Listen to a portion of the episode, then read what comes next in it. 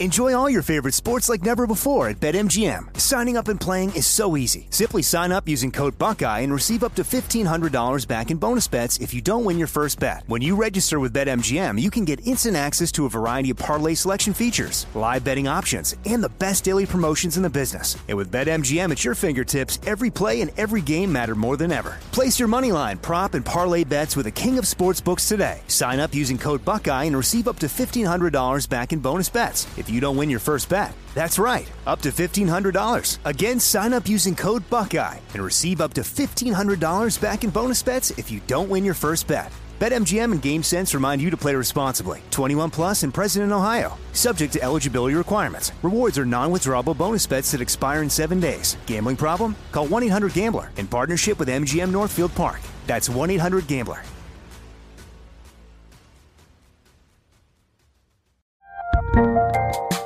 There's a lot happening these days. But I have just the thing to get you up to speed on what matters without taking too much of your time. The Seven from the Washington Post is a podcast that gives you the seven most important and interesting stories, and we always try to save room for something fun. You get it all in about seven minutes or less. I'm Hannah Jewell. I'll get you caught up with the seven every weekday. So follow the seven right now. You know you've got a comeback in you. When you take the next step, you're going to make it count for your career, for your family, for your life. You can earn a degree you're proud of with Purdue Global. Purdue Global is backed by Purdue University, one of the nation's most respected and innovative public universities. This is your chance. This is your opportunity. This is your comeback. Purdue Global, Purdue's online university for working adults. Start your comeback today at purdueglobal.edu. When you have health insurance, it's easy to forget about your out of pocket costs. That can be a lot of money. But are your bills accurate? Well, it's estimated that over 50% of medical bills contain errors. HealthLock can help you. HealthLock technology securely connects with your insurance and flags any overbilling, wrong codes, and fraud. You can even have HealthLock work on your behalf to get money back from select past bills. To date, HealthLock has helped its members save over $130 million. So to save, visit healthlock.com today. That's healthlock.com today.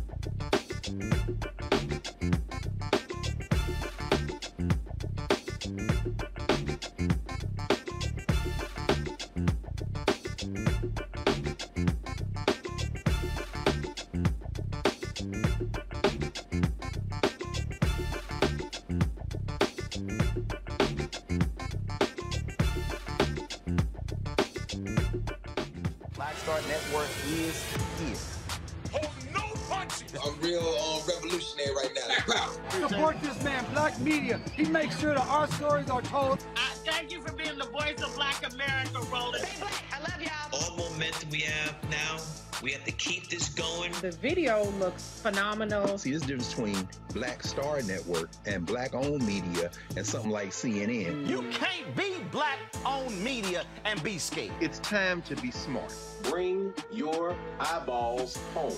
You dig?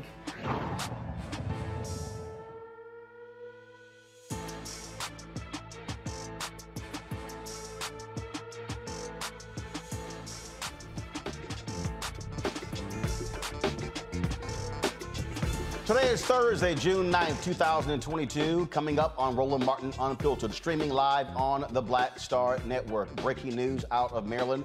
Another mass shooting at a business. Three people are dead. So is the gunman. We'll give the details on that particular story. Out of Michigan, prosecutors are charging a Grand Rapids police officer with second degree murder for shooting Congolese immigrant Patrick Lyoya in the back of the head during a routine traffic stop. Uh, in Houston. Police say attorney Ben Crump lied about the gunshot wound of Jalen Randle, the one that he suffered from a cop. Crump actually represents his family as well as the Loyola family. The U.S. Justice Department, they're launching an investigation into Louisiana's state police as more evidence shows the agency turned a blind eye to troopers beating black men, including the deadly 2019 arrest of Ronald Greene.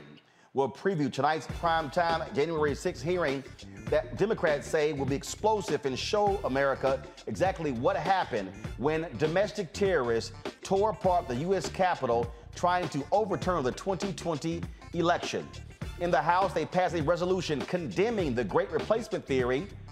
205 Republicans vote against it. And a California businessman is suing the U.S. Postal Service after it seized shipments of face masks bearing Black Lives Matter slogans. We'll talk to him and his attorney. Folks, it is time to bring the funk. I'm Roland Martin Unfiltered, the Black Star Network. Let's go. Whatever the he's on it. Whatever it is,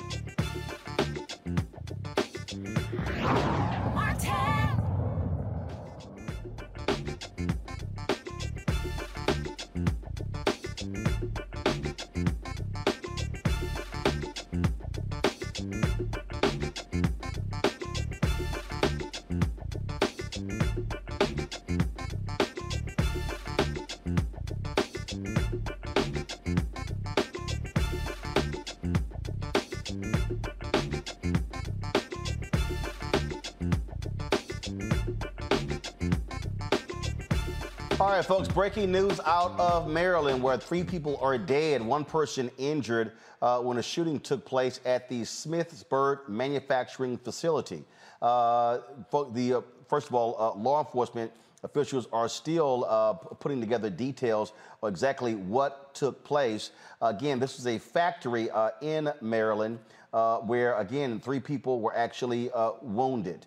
The suspect was shot uh, at the scene uh, of this particular crime. And so it has been quite a, uh, a busy day. We've had numerous mass shootings in this country uh, for the last uh, few weeks. Of course, there was Buffalo, there was Uvalde, Texas, and there were shootings that took place in other parts of the country as well. Uh, all of this is happening while Congress is doing what they're doing when it comes to, or doing actually not doing anything when it comes to gun control. The House uh, they've actually done their part. Unfortunately, uh, we are not seeing uh, we're not seeing the uh, Senate actually move on that as well. And so again, uh, what what actually took place uh, there again, three people have been killed, four others wounded in this particular. shooting in Maryland. So we'll give you more details as they become available. As I said, police were shot. police say Suspect was shot at the scene. This is a photo from the uh, New York Post here. Uh, shows you the facility uh, there uh, where the shooting actually took place. Uh, again, three people are dead, four people are wounded. also dead is the shooter as well. folks, we continue to see lack of leadership in Congress when it comes to uh, gun control, when it comes to legislation. What we're seeing is that we're seeing a failure of Republicans uh, to stand up and do anything about uh, guns in this country. Now, supposedly they are negotiating with Senator John Cornyn and others, but the reality is uh, don't expect uh, the Senate to take up the bill that was actually passed in the House. Uh, the House passed a bill uh, that would raise, raise the age uh, to uh, 21 to be able to purchase a gun. Now, uh, Mitt Romney, a senator from Utah, uh, he has actually come out and said that he is in favor of doing that. But remember, you still need uh, those 60 votes, those 60 votes in the Senate to get anything done because you have two Democrats who will not end the filibuster.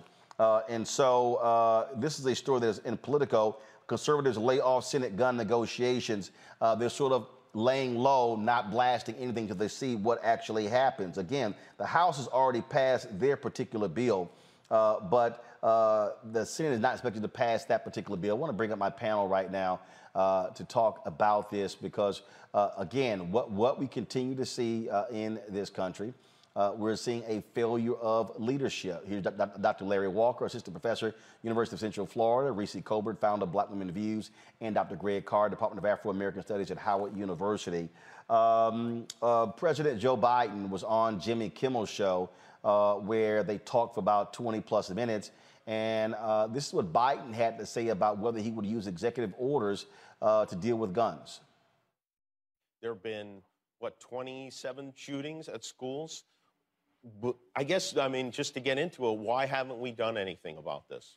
Well, I think uh, a lot of it's intimidation uh, by the NRA. And uh, look, this is not your father's Republican Party. This is a, a MAGA party. It's a very different, a, a very different Republican Party. And uh, and so you find people who uh, are worried. I believe that if they vote for rational gun policy, they're going to be primaried, and they're going to they're going to lose in a hard right Republican primary. You an executive order. Trump passed those out like Halloween candy. Yes, sir. It, well, I isn't that something that could happen? Well, I, I, I have issued executive orders within the power of the presidency to be able to deal with these everything having to do with guns, gun ownership, whether or not you have to have a waiting, all, all the things that are within my power. But what I don't want to do, and I'm not being facetious, I don't want to emulate Trump's abuse of the Constitution and constitutional authority. And, and so, and I mean that sincerely because I often get asked, look, the Republicans don't play it square. Why do you play it square? Yeah. Well, well, guess what? If we do the same thing they do, our democracy will literally be in jeopardy. Well, I mean, yeah. not a joke. All right. That sounds fine, Reecie, but in reality, what we are seeing are Republicans in Congress who backed up what Trump did when he was in the White House and so they wield power. They wield it. Period. And you know what, Roland, I would disagree with you when you say that the Republicans are failing to lead. They are leading. The problem is their leading is obstructing any kind of progress and actually radicalizing this in country, this country by rolling back rights, rolling back protections in every single state that they control. This is not a hypothetical situation. They are racking up wins after win. So Republicans totally excel at leadership. The problem is they are just at odds with what everybody, well, with a majority of this country leads. And so that's what the Democrats have to realize. This is not inaction. This is obstruction that we're dealing with. And I don't believe that they're scared of the NRA. This is their failsafe. Republicans have been for decades leading up to this moment. They are preparing for a time where their 99% white uh, voting electorate is going to be the minority in this country. And so they're doing everything in their power to disenfranchise, to gerrymander, to take away as many rights as possible, to pack the courts. They did that with Trump and McConnell. McConnell. And all we're doing right now is playing defense, playing catch up, and trying to stop the bleeding. And unfortunately, we just aren't being as forceful enough as we should be. I understand the limits of presidential power, but it rings a little hollow when you talk about our democracy dying. If you do what Trump did, our um, democracy is already dying. It's dead for many people in many in many states. In Louisiana, they have to redraw the map. But guess what? In Florida, their map stands that has taken away two black districts. And so I definitely challenge the notion that there's some nobility in in trying to keep up the norms when the Republicans have said to hell with it. We are going balls to the walls. We're going to pull out every stop until we're back in power completely. And when we are back in power, you can kiss this whole call thing called democracy goodbye, what we have called democracy, because that's really what it is. It's just a label at this point instead of a real institution. And so wake up wake up to the situation. If you have an executive order and it gets batted down so be it. Deal with it when it comes. But this this this lack of ability to push the envelope is going to just continue to to to rack up more losses and further disillusion people who are looking to the democrats to do something. And you can you can explain the nitty gritty about civics and this power and this branch and that branch but that message is not resonating with the with the with the large swath of this country that you need to turn out in the polls in November. Larry Reese mentioned Florida and that particular point there, uh, where Governor Ron DeSantis said the hell with what, what the uh, legislature was doing. He would he would uh, draw his own maps. Republicans control the Supreme Court there, and so you Republicans that control the legislature. And so when you control all the levels of power, you can do what you want. And we see the Florida Supreme Court said yes, uh, his districts will stand, his maps will stand. Yeah, Roland. And the interesting thing about that ruling is it's inconsistent with the state constitution. But you know, Reese talked about you know in terms of power play, and you uh, you referenced it before. It really doesn't matter what laws have been passed previously. It's just strictly a power play. So you talked about what's happening, you know, obviously happening in Florida and the current map, and essentially negating a black congressional district. And then obviously we continue to extend and talk about the lack of effort um, particularly obviously in the Senate, in terms of you know try to identify, try to hopefully identify some kind of comprehensive bill that addresses the issues of, of, of mass of these mass shootings in the United States. But I'm not hopeful anything is, going to happen. Also want to connect it to, to, to what President Biden talked about in that in that TV interview, and I've said before about that he's often too nostalgic, and he needs to really put some you know put his own put on some boots, and really get to work enforcing folks to do the work that needs to be done. He talked about not trampling on the Constitution, and no one's asking him to do that. But what they want to do is see is, you know, since the beginning of his presidency, is more more of a sense of urgency. And obviously, he gave you know gave a speech uh, last week, which is important.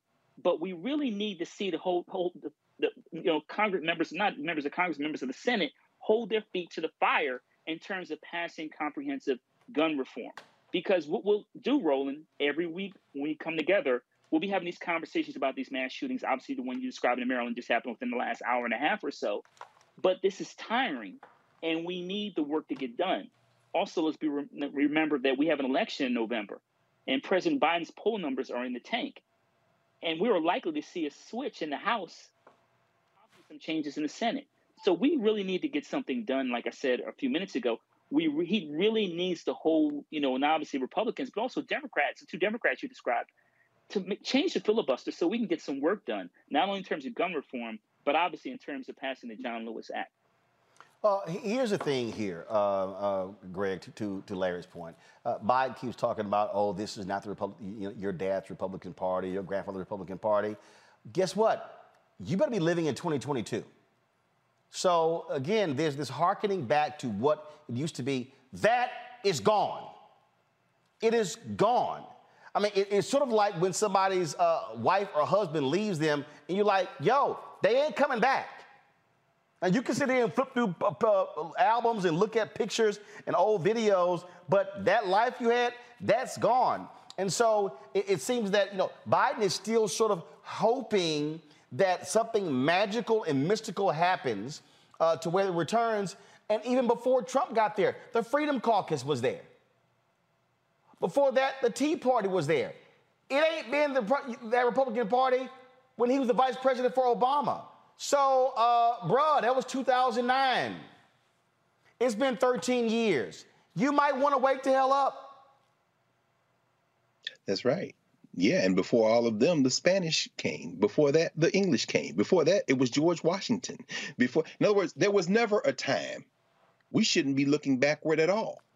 This is a violent enterprise. While these folk were being shot and several of them killed in Maryland, about 75 miles north of, uh, of Baltimore near the Pennsylvania border, uh, we were taping um, a, a, Juneteenth edition of The Black Table with Gerald Horne. You, you know, our brother Gerald Horne, who is just, I don't know how he does it, just produced a 600 page book called The Counter Revolution of 1836, where he's talking about Texas. Mm-hmm. He opens the book with a long discussion of violence, with the attempt to exterminate all the indigenous people of the place and to enslave Africans way past June 19th, 1865. Now, wh- what does that have to do with what we're talking about right now? It has everything to do with what we're talking about right now because what the White Nationalist Party doesn't uh, grasp, because they don't really look at history, is that they can pass all these laws. And I think Reese just gave us a very succinct and brilliant layout of what's going on.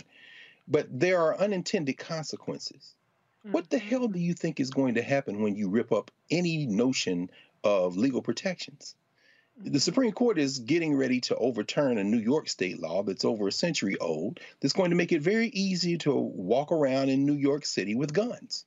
And when that happens, California is going to be faced with an issue. There are about seven states, Maryland is one of them, that have strict gun control laws that are going to be attacked after the Supreme Court does its work. That packed Supreme Court that Reese just talked about.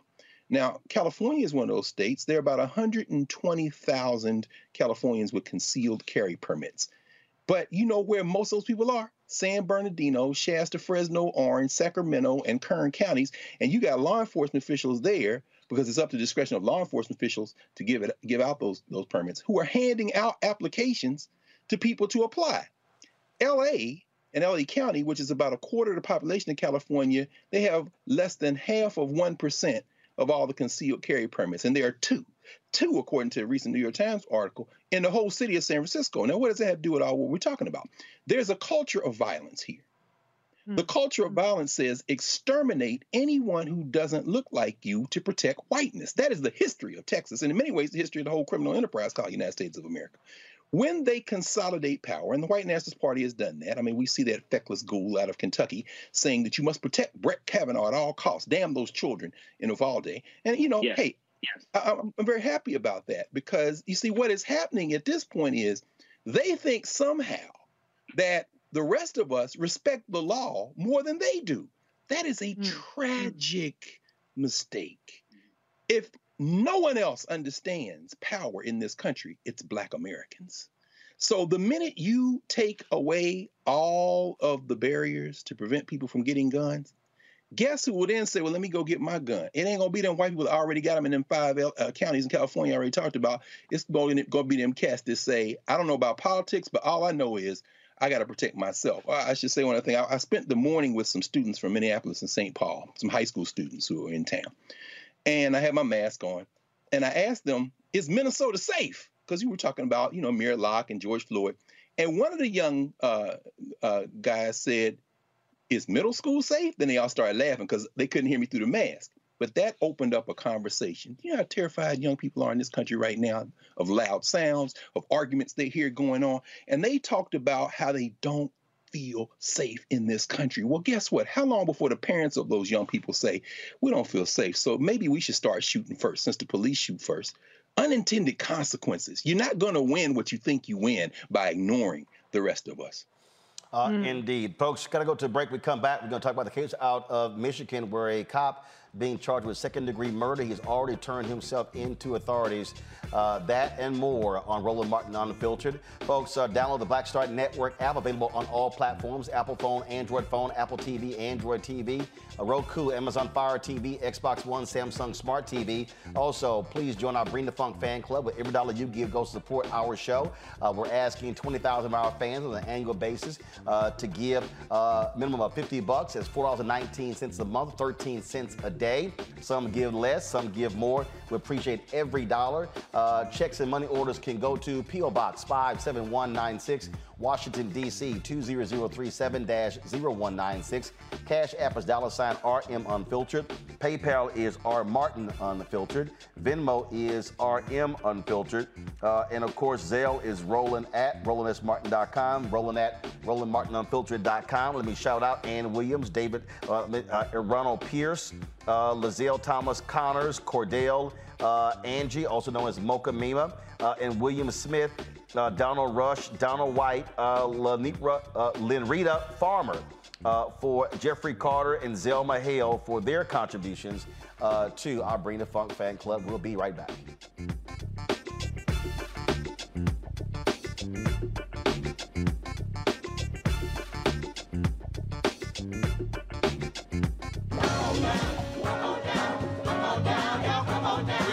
You to the launch of the Mass Poor People's Low Wage Assembly and Moral March on Washington, D.C., June 18, 2022. We are a new, unsettling force, and we are powerful. New, unsettling force, and we are here.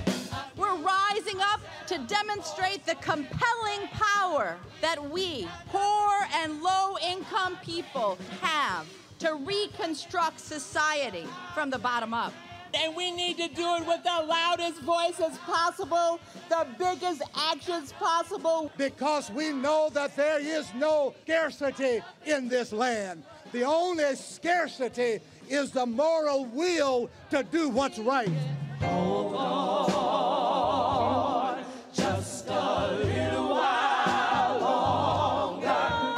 We are those with sub minimum wage jobs who can't afford sky high rent.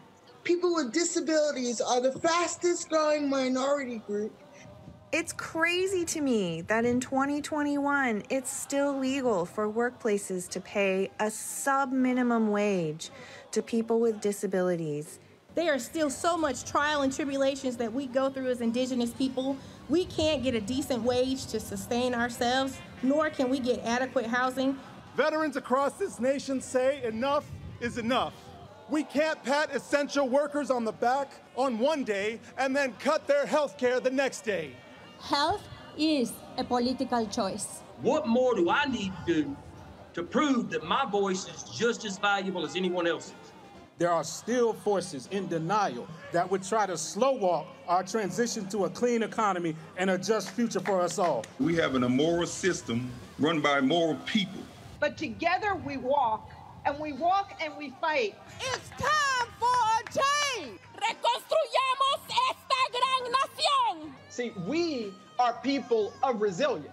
As we fight these interlocking injustices together, When we work together, mobilize together, and rise together, we become a voice for the voiceless, and we become an agent of change in a time where great change is needed. We need the third reconstruction to ensure that deaf people, people with disabilities, and all people can have the right to live and to thrive. We know what they are doing, but the question is, what are we going to do?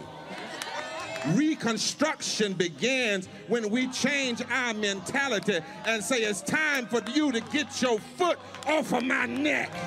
Black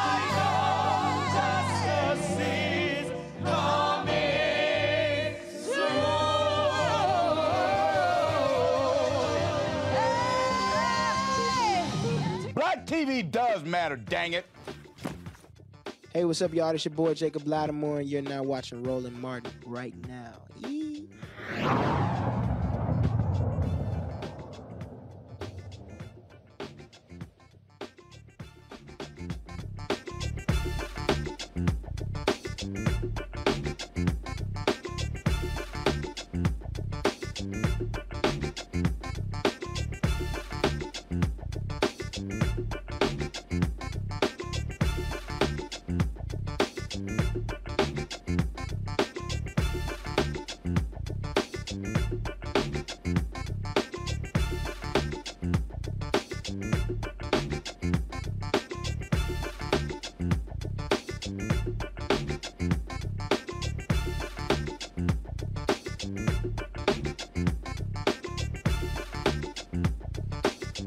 Folks, uh, the district attorney in uh, Michigan today uh, announced uh, charges for a cop uh, who killed Congolese immigrant Patrick Lyoya. Kent County, Michigan prosecutor Chris Becker is charging the white officer uh, with second degree murder. Now, folks, remember, Lyoya was shot in the head uh, during a routine traffic stop. Uh, we showed you the video. We had his family members on. Uh, and again, that was a scuffle there when Loyola tried to step away. This took place in April.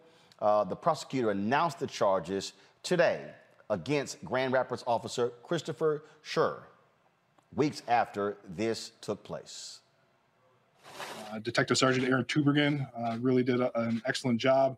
Uh, he's done everything I requested of him, even on some of the follow up. And so it, it's made a difficult situation obviously a, a little bit easier to have a, a partner that you can work with. Uh, based on his investigation, based on everything he has provided to me, I've made the decision to charge Christopher Schur with one count of second degree murder. Uh, second degree murder is a felony offense, is punishable by up to life in prison with the possibility of parole. Um, as it stands now, this is merely an allegation, and as with any defendant, he is presumed innocent until proven guilty beyond a reasonable doubt in a court of law. The elements of second degree murder are relatively simple. First, there was a death, a death done by the defendant.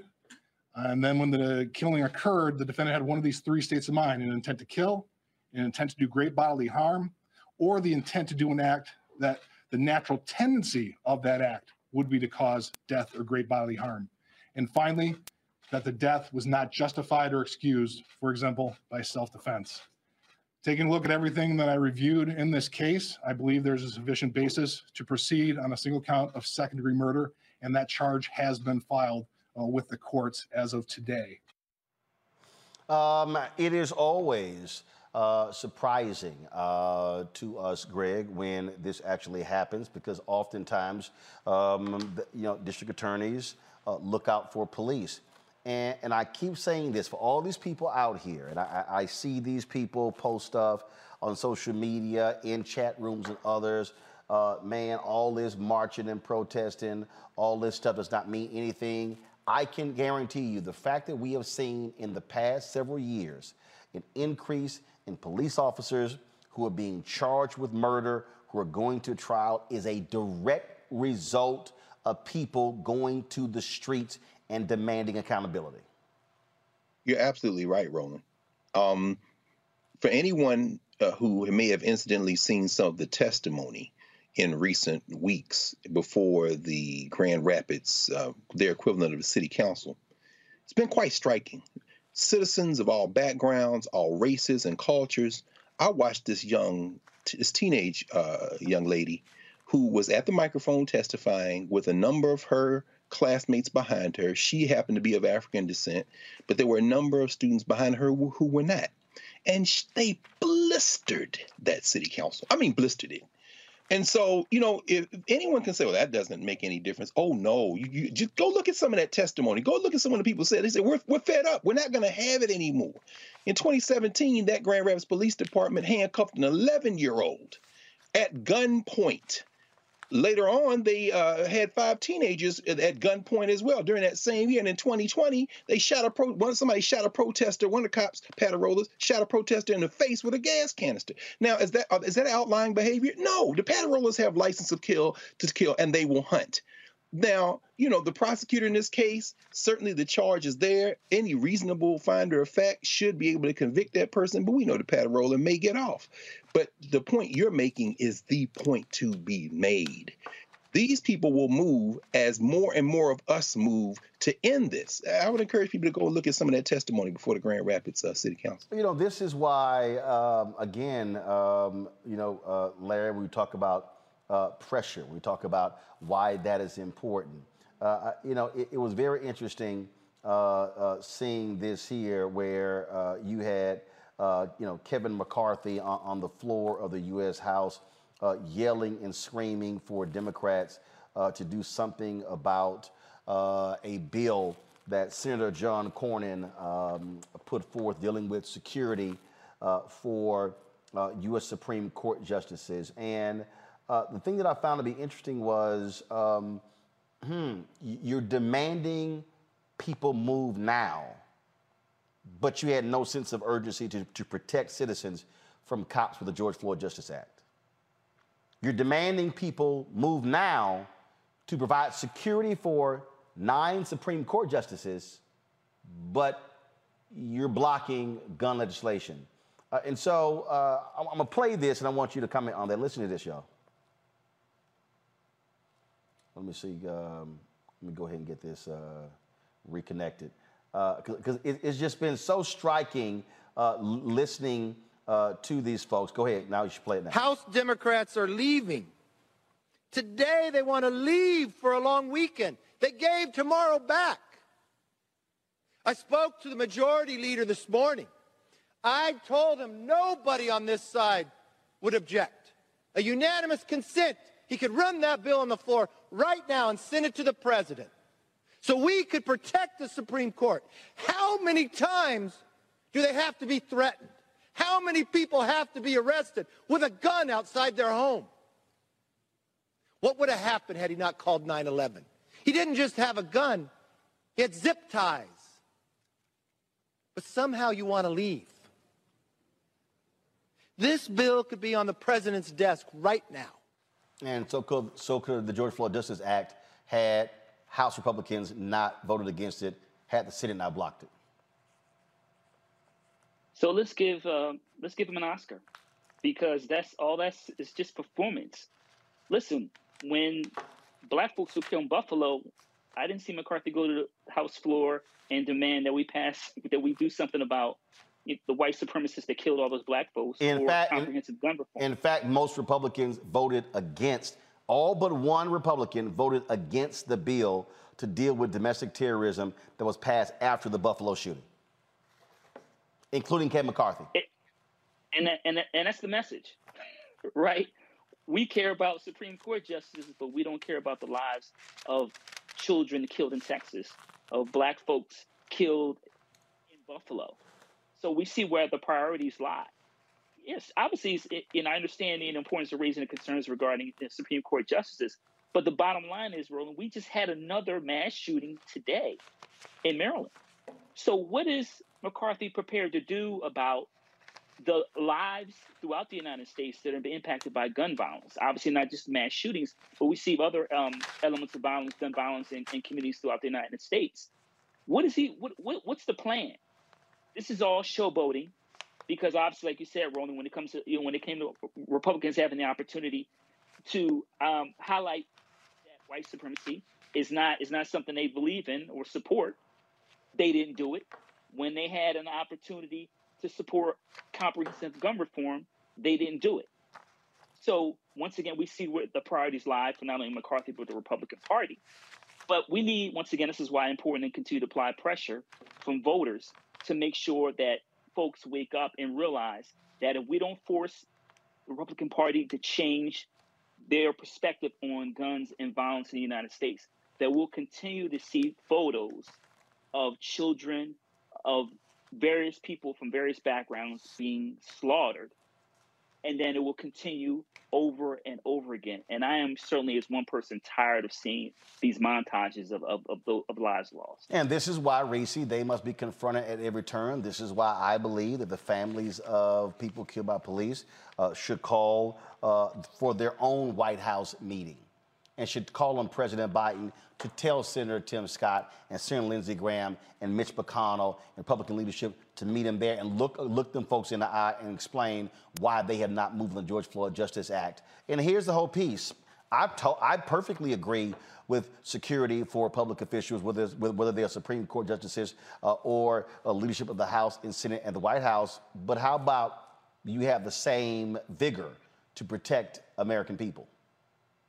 Well, they won't have the same vigor because what they want to do is insulate themselves from the radical lurch that the Supreme Court, in particular, is pushing this country forward. I mean, Justice Sotomayor, in her dissent on a on a on a on a, a case that was Supreme Court ruling that came out, I believe it was yesterday, talked about how the right wing court is remaking itself and remaking America to the point to where border agents can go in without a warrant and beat the shit out of people, and you can't sue them. You have no recourse about it. And so what Republicans understand, like Kevin McCarthy understand, the urgency they have around this is the fact that the Supreme Court is sitting on a lot of very radical decisions that they haven't released yet because the PR from it will look horrible to say that you don't have to have uh, concealed carry permits when kids are being slaughtered in schools and when you're basically undoing any kind of protections that even the states can impose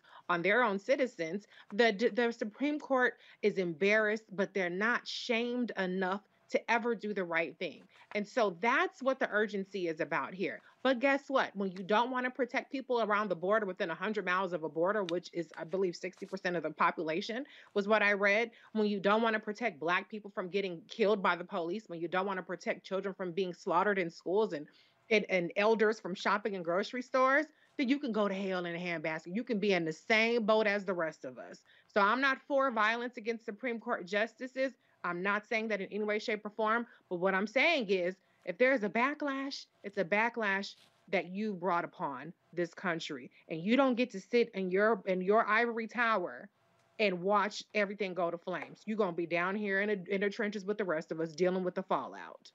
Uh, folks, folks, uh, that particular uh, police officer, uh, as I said, uh, turned himself uh, into authorities. He is set to be ra- arraigned tomorrow. Second degree felony murder is an offense punishable by up to life in prison without the possibility of parole. And so we'll certainly see what happens next. Now, Ben Crump is representing the family in that case. Uh, now, the Houston police chief is calling out Ben Crump, uh, who is representing the family of Jalen Randle uh, who was shot and killed by cops there. The chief says that Crump made false claims regarding the death of Randle. Uh, chief Troy Finner said the official autopsy results are pending, but preliminary results indicate there was one gunshot wound to the front of Randle's neck. Here's a statement uh, that they released, uh, that released about the independent autopsy results being released by Crump. Uh, and then the chief says this afternoon, I met with several community leaders to brief them on false information being released regarding the fatal incident involving Mr. Randle. We respect and understand emotions and pain uh, that families uh, uh, uh that families who have lost loved ones go through during these investigations. Having said that, uh, the family attorney, Ben, Mr. Ben Crump, who I respect as an advocate for justice, is claiming Mr. Randle was shot in the back of the head. This is a false statement. To publicly make such a false claim is irresponsible. Uh, while uh, official autopsy results are pending, preliminary results indicate there was one gunshot wound to the front of Mr. Randle's neck. Uh, Mr. Crump and his team have publicly stated and used a diagram to indicate the gunshot wound was to the back of Mr. Randle's neck. While this is only one component of a comprehensive investigation, it is necessary to correct the misinformation uh, I take everyone in our community to not rush to judgment and wait for the investigations to be complete. Now, um, we did uh, reach out today to, uh, to have uh, try to get Ben Crump uh, on uh, today's show, but unable to to book him, and so we certainly will continue to do that to try to reach him. I actually will be in Los Angeles tomorrow with Ben Crump and his organization uh, because they have their uh, Equal Justice uh, Now Awards taking place tomorrow. Uh, at there are a number of people who are going to be honored, and I am one of those folks who will be honored with their Excellence in Broadcast Journalism Awards. And so, yeah, I'll be talking to Ben tomorrow. So hopefully we will get his reaction. Uh, to this. Now, the Randle family says they want the officer who pulled the trigger to be indicted, to be indicted. Now, this is also the statement that the Randles released. Shortly after Jalen was killed, we spoke directly to emergency medical professionals who told us that Jalen was shot in the back of the neck. Randle parents said in the statement, the funeral home director told us specifically that there was no bullet wound in the front of the neck, only the back. As a family, we have been trying to find peace since Jalen was killed. It is extremely difficult to find peace when the very people who executed Jalen are seeking to discredit us and the people who have been helping us advocate. And so uh, again, we will um, be following this story uh, through its uh, conclusion. All right, folks, uh, got to go to a break. We come back. The Department of Justice, uh, they are launching an investigation into the Louisiana State Police uh, for their actions when it comes to the killing uh, of black men, uh, including, including Ronald Greene. We'll tell you that and show you some of that news conference today by the Department of Justice's Civil Rights Division. Uh, again, folks, if you're watching on Facebook and YouTube, hit that like button. We want to easily pass a thousand likes. Also, we want you to download our, our app. Our goal is to get 50,000 downloads. We want to hit 100,000 downloads by the end of the year. Uh, and so this is our ability to control our own destiny. I keep telling you it's one thing for us to stream this show on YouTube or Facebook or Twitch uh, or on uh, Instagram, but it's different when we actually own the product ourselves. And so that's really what our goal is in building up the Black Star Network. And so, of course, you can download it on all devices Apple phone, Android phone, Apple TV, Android TV, Roku, Amazon Fire TV, Xbox One, Samsung Smart TV. Uh, if you want to support us with our Bring the Funk fan club, you can do so. Check and money orders to P.O. Box 57196, Washington, D.C. 20037-0196. Cash App is dollar sign RM Unfiltered. PayPal is R Martin Unfiltered. Venmo is RM Unfiltered. Zelle is roland at rolandsmartin.com. Roland at rolandmartinunfiltered.com. Let me shout out to folks uh, uh, who did uh, send uh, checks in. Uh, Payne Thomas, we certainly appreciate it. Donald Nash Jr., thank you so very much. Uh, let me also thank here Melanie Tittle. She actually sends us a check every single month from her bank account. So, Melody, I appreciate that. Uh, we have um, Baron Harper. Baron, uh, and uh, Baron put uh, on his check parentheses, truth be told. Uh, so, Baron, we appreciate that uh, as well. George Daniels, thank you so very much. JB Bond, we appreciate your check as well. Let's see here. Merle Lucky, thank you so very much for your cashier's check. Thomas Lee Shearer Jr., thank you so very much. Deborah Morris Ralph, uh, we appreciate uh, that uh, as well. And then uh, Dora uh, Savarin. Dora, I appreciate it as well. I'm going to read uh, some of your cards in the next break. Folks, thanks a bunch. We'll be right back on Roland Martin Unfiltered on the Black Star Network.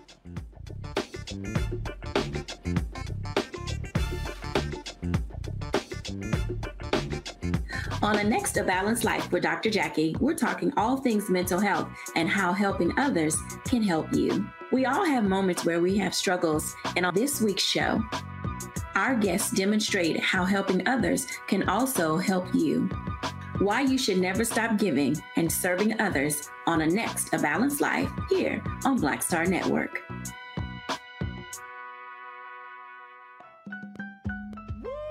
We're all impacted by the culture, whether we know it or not. From politics to music and entertainment, it's a huge part of our lives, and we're going to talk about it every day right here on The Culture with me, Faraji Muhammad, only on the Black Star Network. Hey everybody, it's your man Fred Hammond. I'm Deon Cole, and you're watching. Roland Martin, Unfiltered. Stay woke.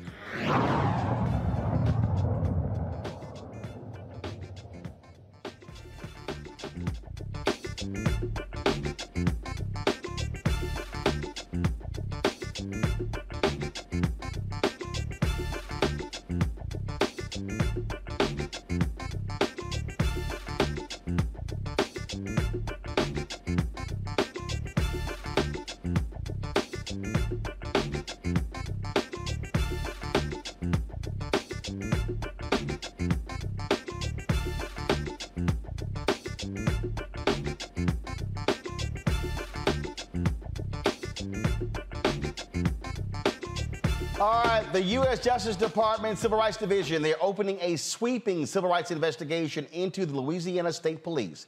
Assistant Attorney General Kristen Clarke made the announcement earlier this morning. There are other reports of unwarranted force after pursuits involving the use of tasers and blows to the head. Our investigation will be thorough and comprehensive. This marks the first statewide pattern or practice investigation of a law enforcement agency that the Justice Department has opened in more than two decades. The investigation will also involve unprecedented cooperation among the Civil Rights Division and all three United States Attorney's offices. The goal is to promote transparency and accountability, which ultimately will increase public trust. I'll note that this investigation marks the 75th investigation of a law enforcement agency conducted since Congress entrusted the Department of Justice and only the Department of Justice with the authority to conduct pattern or practice investigations of law enforcement agencies. We take this responsibility seriously. Every American, regardless of race, has the right to constitutional policing. And we know constitutional policing is necessary to ensure public trust and to enhance public safety.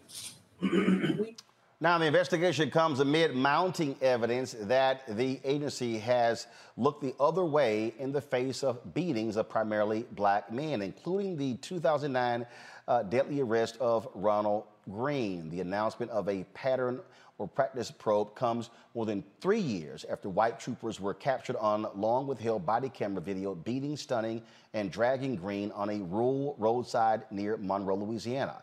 No one has been charged in the case.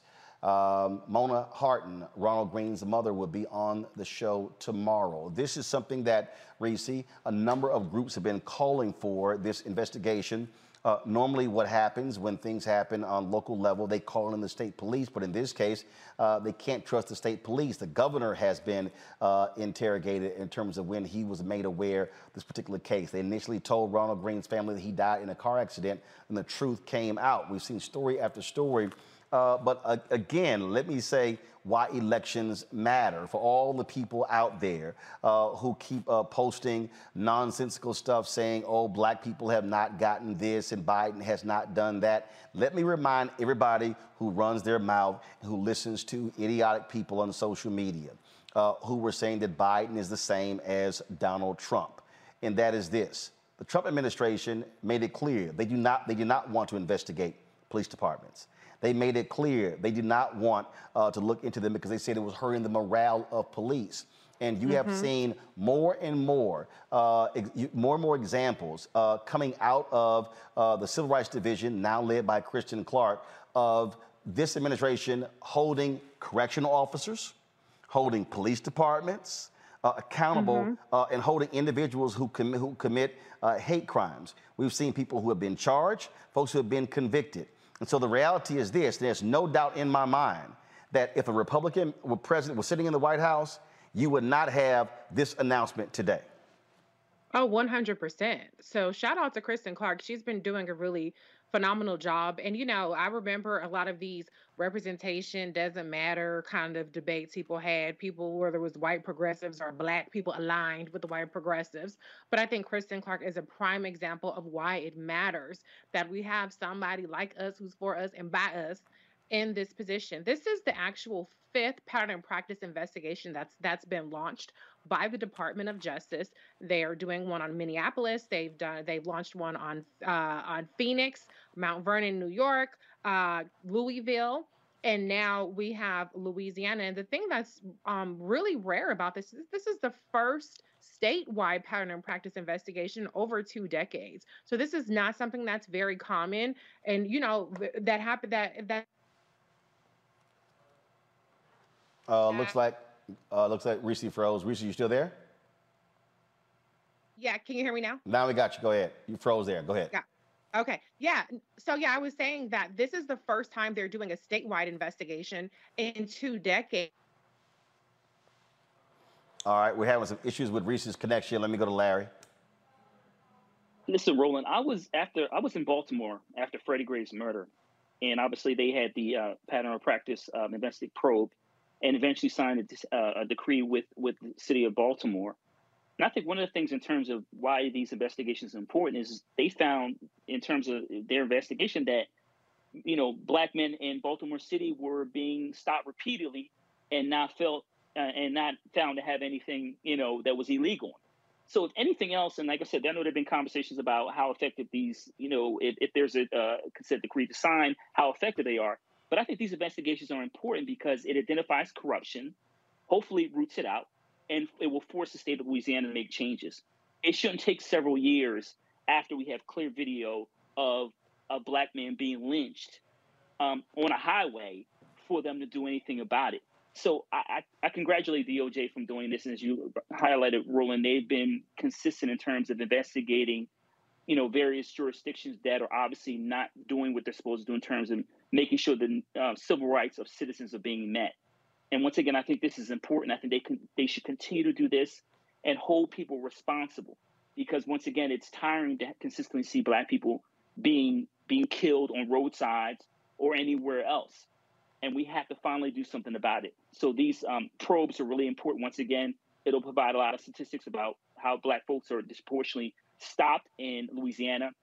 I found that, that black people make up about a third of the population, but they're twice more than twice likely to be stopped or being engaged in some kind of um, assault by police officers, and that's that's ridiculous.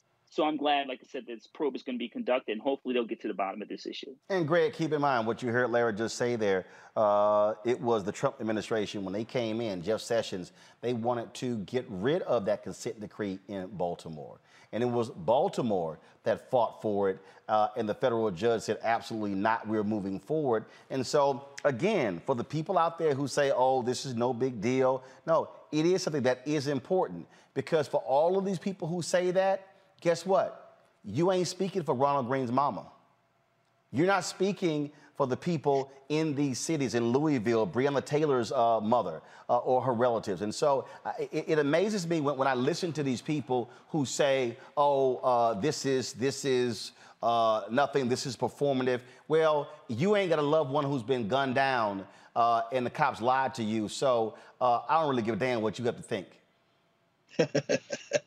well, we're on, let's say it is performative. Let, let's say it is performative.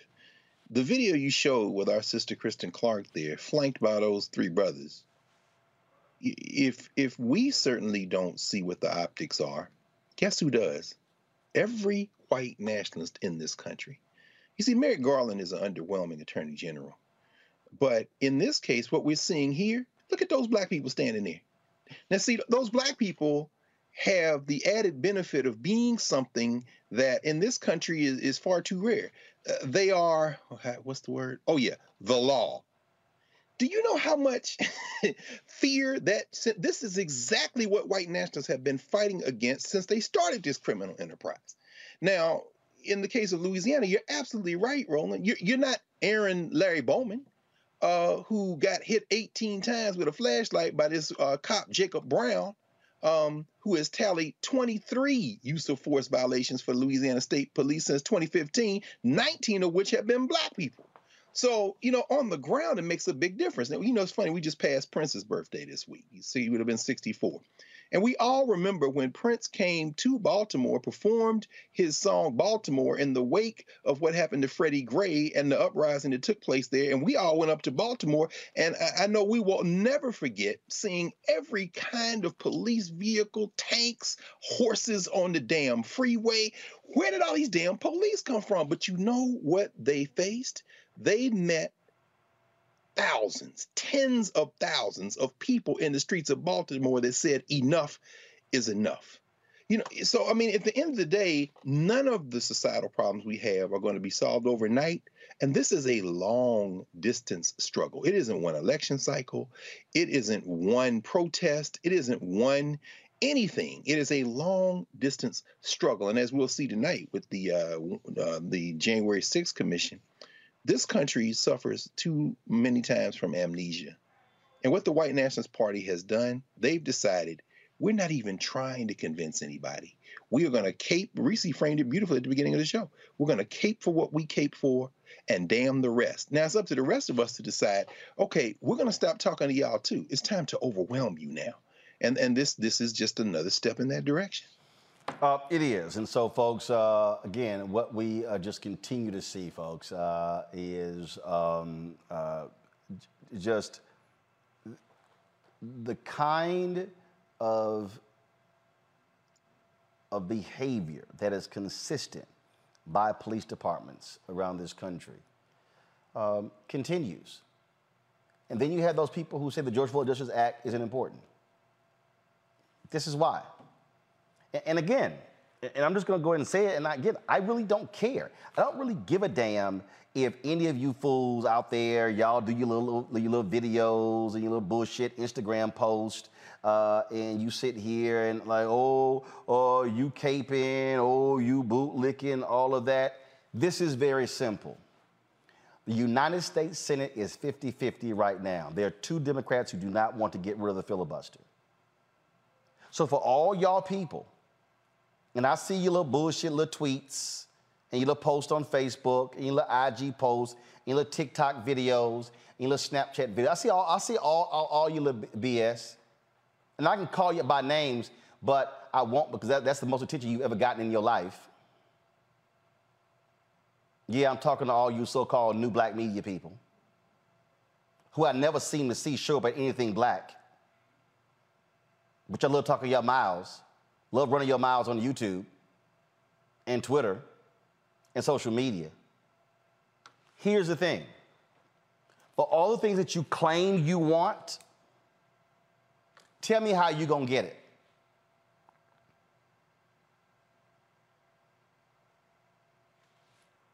I'll wait. Tell me exactly how you're going to get the things that you claim that you want if you do not change the very people who are in place. Dallas Mayor Ron Kirk later became trade ambassador, trade representative for uh, President Barack Obama. Ron's one of my golf buddies. Ron's like, Roland, all that other bullshit don't mean nothing unless you can count votes. And when you can count votes, and you got the votes in your pocket, that's when you know you won.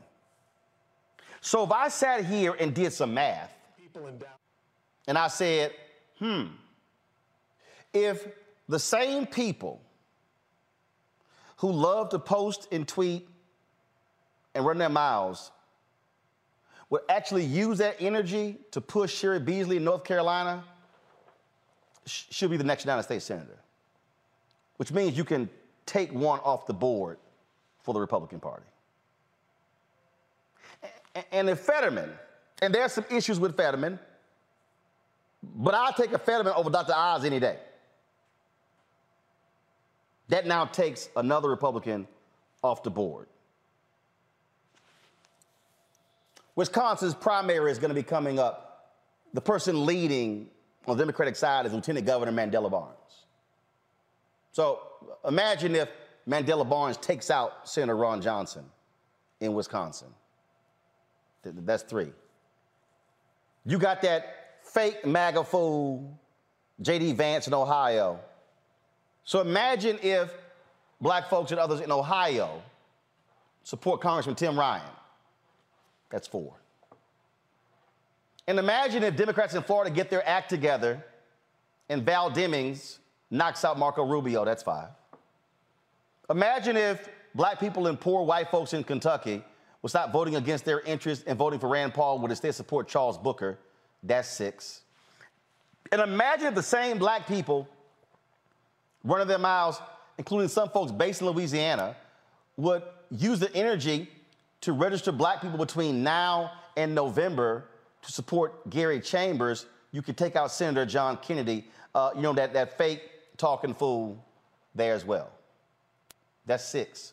You protect Warnock in Georgia, you protect Nevada, New Hampshire, and also you could potentially could take the seat in Missouri.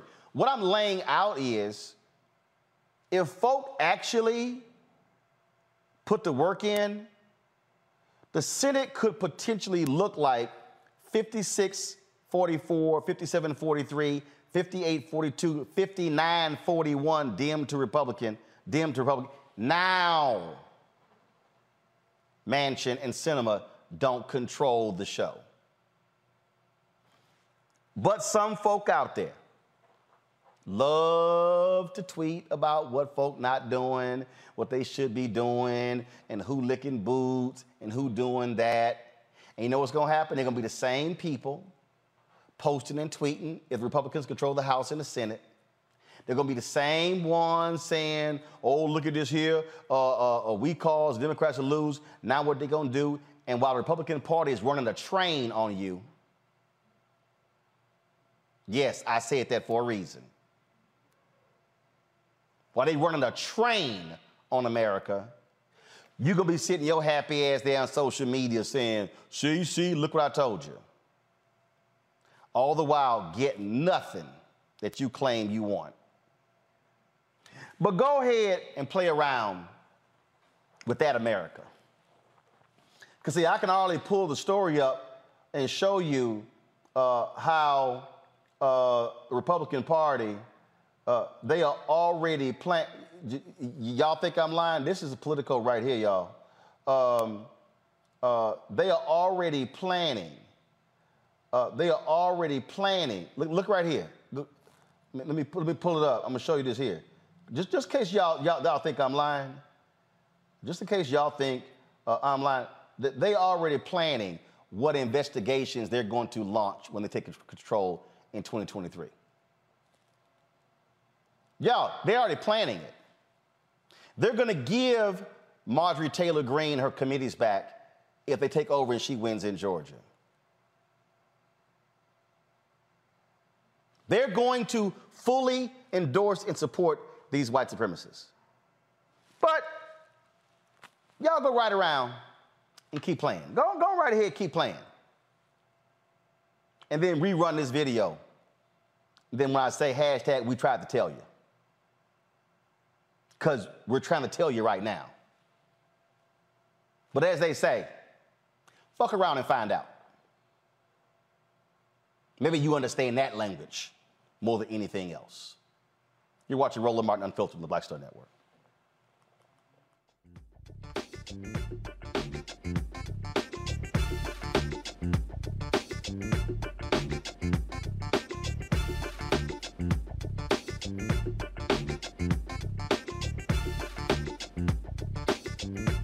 On the next Get Wealthy with me, Deborah Owens, America's Wealth Coach, you'll hear from Elizabeth Davis. She left a flourishing career in the construction industry to build her own business using her same skill set.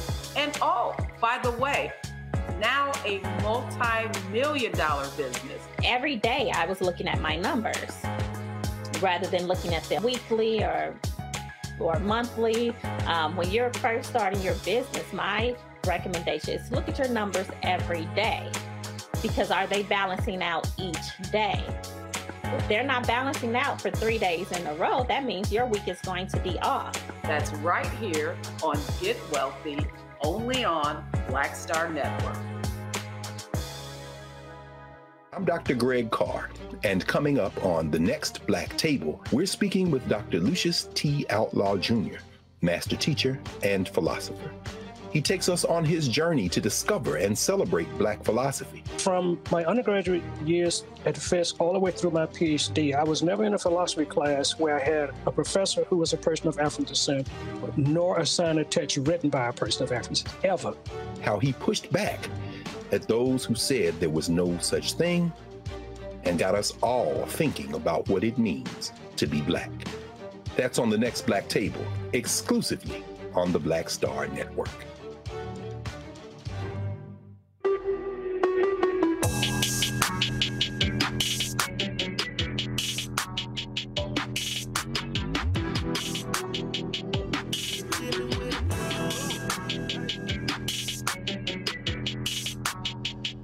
Patrol Grooming is a men's grooming company that delivers on their promise every day to men everywhere. Everything we do, every product we make is designed to help you present your best self. It's a promise they've kept since 1991 when they first introduced the Bump Patrol brand, the number one men's product for a smooth, bump-free shave and silky skin.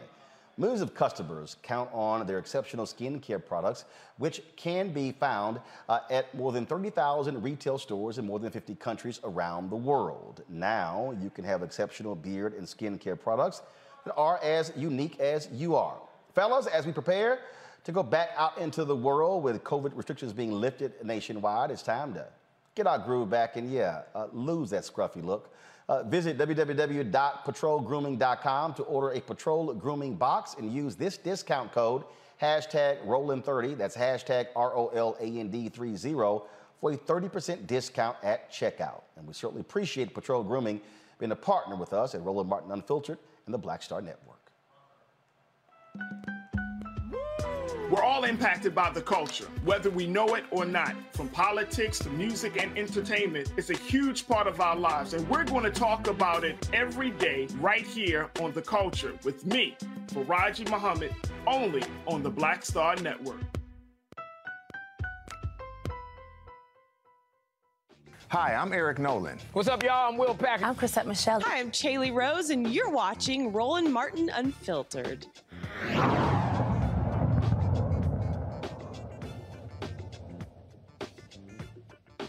there. And we are this week to trust your boss. It's sad. It's sad.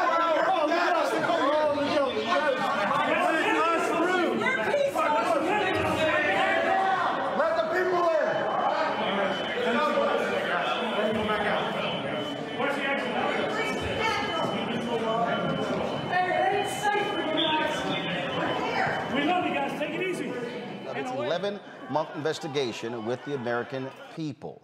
The committee reviewed more than 135,000 documents and interviewed more than 1,000 witnesses, including uh, Trump advisors Jared Kushner, his daughter Ivanka Trump, Donald Trump Jr., Rudy Giuliani, and former Attorney General Bill Barr. The committee wants to prove former President Donald Trump was at the center of the illegal conspiracy to overturn the 2020 election. What else should we expect to learn from tonight's hearing? Joining me now is Michael Sozan, a senior fellow at the Center for American Progress, where he focuses on democracy and government reform. Michael, glad to have you on the show. Uh, already, uh, Republicans are trying to uh, say that this is, uh, well, they've been saying since it was, uh, was formed, an illegal committee, that they are unjustified. They've got uh, the communications arm of the Republican Party, Fox News, saying they're not going to show the hearings at all. Um, is it too late, though? It's 11 months for it took place on January 6th. And, and, but is it too late? Uh, has it already been baked in the minds uh, from your perspective uh, in terms of how people just feel about this? And uh, Republicans are saying, hey, focus on inflation, focus on gas prices, focus on baby formula. Uh, Americans don't care about January 6th. Your thoughts? Roland, thanks for having me on. Um, no, I don't think it's too late at all.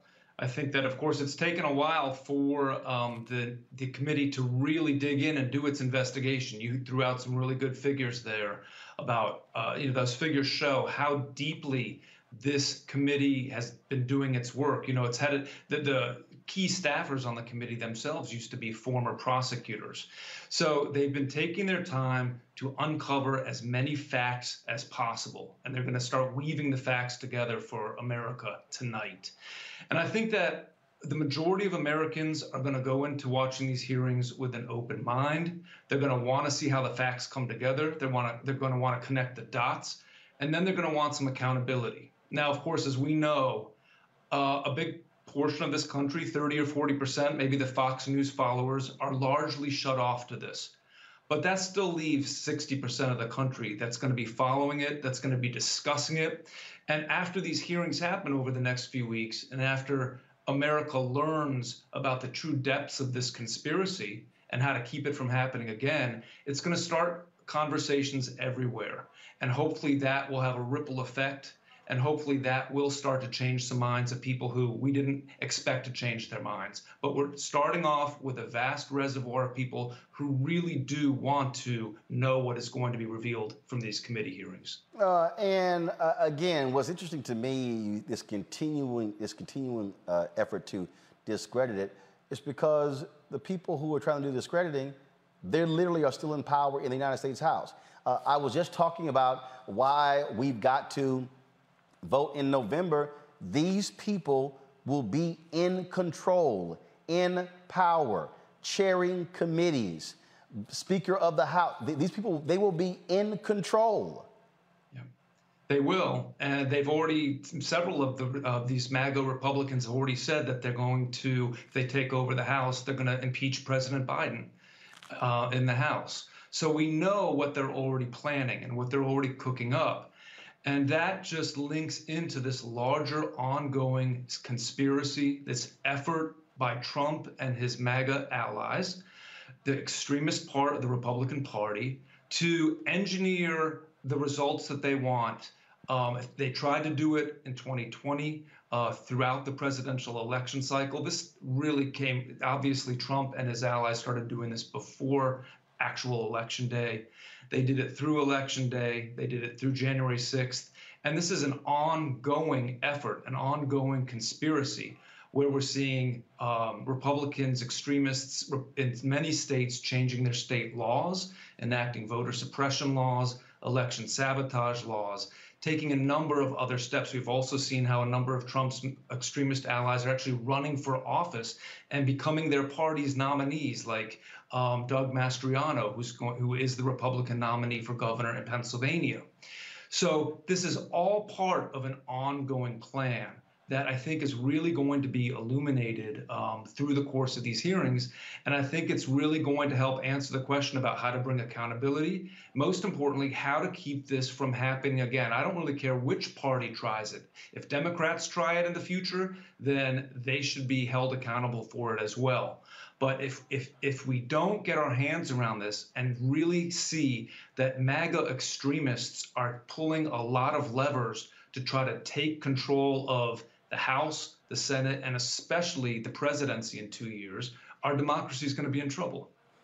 Also, I keep trying to explain to people that they cannot forget um, what Trump was complaining about. He was complaining about the votes in Fulton County, that's Atlanta, black people. He was complaining about the votes in Milwaukee and Wisconsin, black people. He was complaining about the votes in Detroit, Michigan, black people. He was complaining about the votes in Philadelphia, Pennsylvania, black people. So when Donald Trump was whining and complaining about the election being stolen, what he was saying to his white supporters, look at what those black people stole from us. Yep, I completely agree. And you know, I, I research and write about democracy issues and election issues uh, as my full-time job. And what's what I've been saying for a while, and I know that you and many others have have been talking about this as well. Trump's entire effort, along with his allies, was really an attempt to stop the emergence of a, a vibrant, multiracial America. Um, and they absolutely are trying to uh, they were reacting to the protests uh, a couple of years ago uh, around uh, the murder of George Floyd. There, we've always seen this backlash whenever there's been some sort of progress, but this backlash is very much about trying to keep the emergence of a multiracial society. I think they're they are very scared of what they saw in Georgia, which elected two Democrats and President Biden. And that's why this is all part of a big plan to be able to nullify the votes of millions of Americans and overturn valid election results when they when they wanted to. And I'm afraid that this could continue in the future unless we really get our hands around this because this goes to the core of our nation. This is the core of what makes us a democracy, which is people should have their right to vote and have their votes count and to not have leaders overthrow valid results. That's why this should matter to every American. Yeah, and what we have to uh, understand is that uh, these people, and I've been saying this, which is one of the reasons, look, my book is coming out uh, in September called White Fear. They do not like the browning of America. And so they cannot stand the fact that you have an increasing number of black people and Latino people being elected uh, to office. They can't stand that. And so, therefore, uh, this notion of they are taking America from us, so therefore we must take it back, that's all this whole Make America Great Again crap is all about. They cannot handle the new America. That's exactly right, Roland. And that's why, you know, there, there's obviously the MAGA wing of the Republican Party has become the dominating force in the Republican Party. And thank goodness that there are some reasonable Republicans, some pro democracy Republicans in the party still. Luck and you know who whoever would have thought that some of us would be heralding someone like Congresswoman Liz Cheney as a pro democracy uh, warrior, but she is an example of somebody who's willing to stand up to the MAGA extremists who tried to overthrow uh, or tried to block the peaceful transition of presidential power. And I feel like there's got to be some sort of alliance amongst uh, progressives and independents and pro pro democracy, reasonable Republicans who are not part of the MAGA faction. Because uh, if that doesn't happen, then these extremist MAGA politicians, Trump and his allies, are going to continue to do whatever they can. And all they have to do is mess with the election the election process in just a couple of swing states where their candidates are running. Again for example in Pennsylvania where Mastriano is running. All they have to do is is uh, put in some secretaries of state who oversee the elections inside of states and throw some of the elections towards uh, Trump or the Republican nominee's way. And that's why these hearings are going to be so valuable because it's going to it's going to shine a very bright light on those sorts of tactics. And I predict and hope that Americans are going to rise up and say this can never happen again. Um, Greg, I'll start with you. Um, the hearings start in about in less than 45 minutes. Um, Greg, from a value standpoint, um, what do you think uh, it will provide to uh, the American people? Well, I have no idea. I don't think there's such a thing as the American people. I think we have the attention spans of fruit fries. I think I was watching Adam Schiff yesterday talk about the fact that they hired a, a television producer, a film producer to try to get the message uh, home. Uh, James Goldston, the former president of ABC News. Yes, and, and, so you know, I'm listening to you, Mike, and, and I read the article that you wrote in the Hill last week about dark money, and just thinking about the the primaries. We saw all that money that was poured into the L.A. mayor's election that swayed people's opinion. This guy, the guy who's running against uh, Karen Bass, is telling bold-faced lies. We saw how mass media said, well, you know, they took out the San Francisco progressive DA, and they San Francisco sent a message to America. And when right across the bay in Oakland, a black woman as progressive or more than him won her primary, and in uh, Contra Costa, another black woman as progressive him won as well. I'm wondering tonight how we take on the fact that there is no American people. This is the problem Joe Biden has. So I guess I would ask a question, Michael, of you.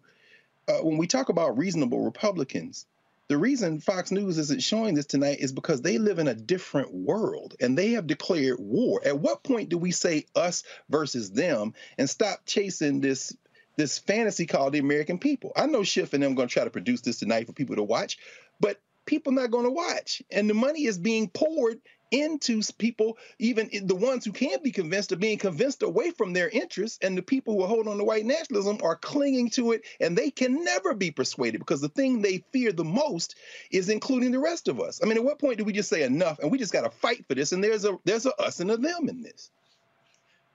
Well, I agree. It's a it's a high hurdle here because a lot of people have retreated into their own camps, and you've got the whole Fox News audience who might not even see any of this.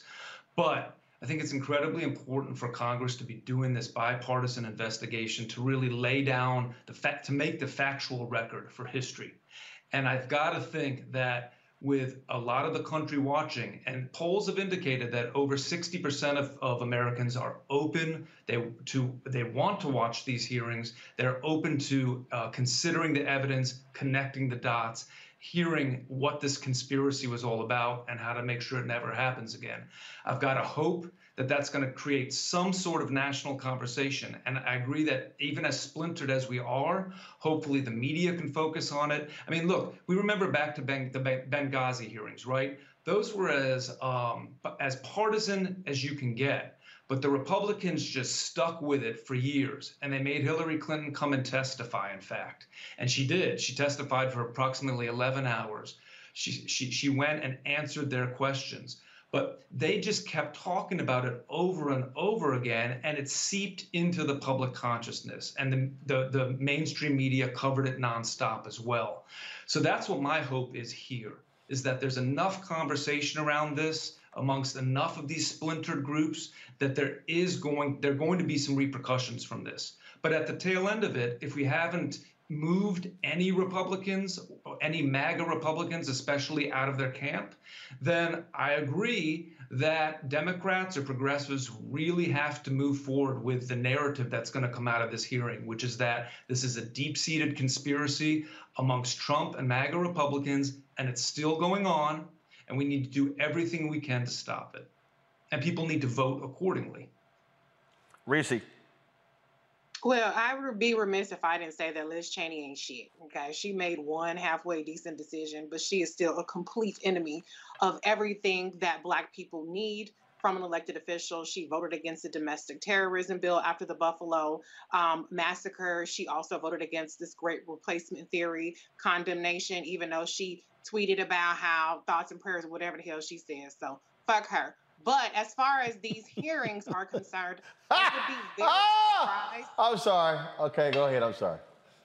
Oh, I'm sorry. I just had to put that out there because it's still Roland Martin unfiltered, okay? I just have to represent. But anyway, as far as these hearings are concerned, I hope that they're entertaining. I really do. I hope that there is something really just captivating. I'm encouraged to hear that there's professional movie producers or whoever the situation may be, child, because people want to be entertained right now. If it's not entertaining, nobody gives a damn. So the more theatrical, the more performance, the more captivating, the more juicy, the more tantalizing it is, the better. If this is a serious little um, uh, proceedings that go on and it's dry and boring, it's really going to fall flat, okay? Just like the Mueller report did. So the bottom line is where the attention span of this country is right now, the Democrats have a very high bar to clear. Fox News folks ain't watching it. OA and people ain't watching. We ain't gonna get no MAGA Republicans. But if we do get people to recognize the severity, as your guest pointed out, of the Secretary of State's elections that are coming up, of the way that there have been people who are forging electors, trying to put forward forge electors for Donald Trump, uh, and you know, and how much this is, how much is at stake going forward, not just in 2024, but in these midterms, maybe then some good will come out of it. But the reality is that anything as appalling and shocking as we're going, uh, anything that's going to shock and appall us is a feature, not a bug for the Republicans. It is a blueprint for them. And I highly doubt that they will be less emboldened to try this the next time. All right. Um, you want to follow that up?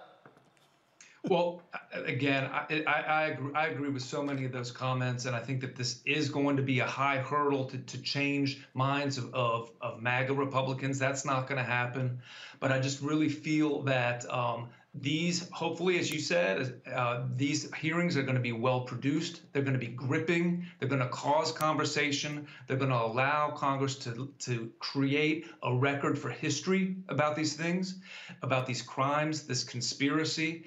And I think that that will all be helpful, uh, even if it's at the margins. It's important to do. And it's important also to get accountability. If this can help put pressure on Merrick Garland and the Department of Justice to bring charges against people, maybe even Donald Trump, that's another beneficial aspect that could come out of it. So um, I'm going to stay optimistic right now, but still absolutely know about the, the high hurdles that, that exist in front of us. Larry. Yeah, Roland, I think one of the things we have to do is acknowledge all the work of Chairman Thompson from uh, from his years, decades ago as alderman in Mississippi to today he's the, he was the right person to you know put in charge of, the committee. But the other thing I want to highlight is kind of what Reese talked about in terms of you know of Americans. I think that this way is playing on national television at, at night.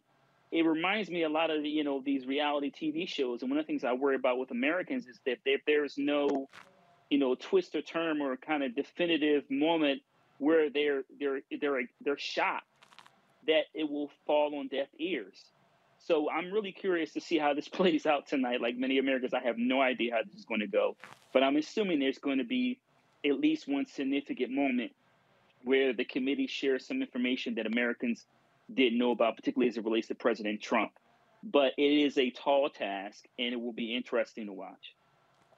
And I agree. I think there are going to be some twists and turns in there. I think there's going to be some very compelling witnesses along the way. They've looked at 140,000 documents and interviewed 100,000 uh, people.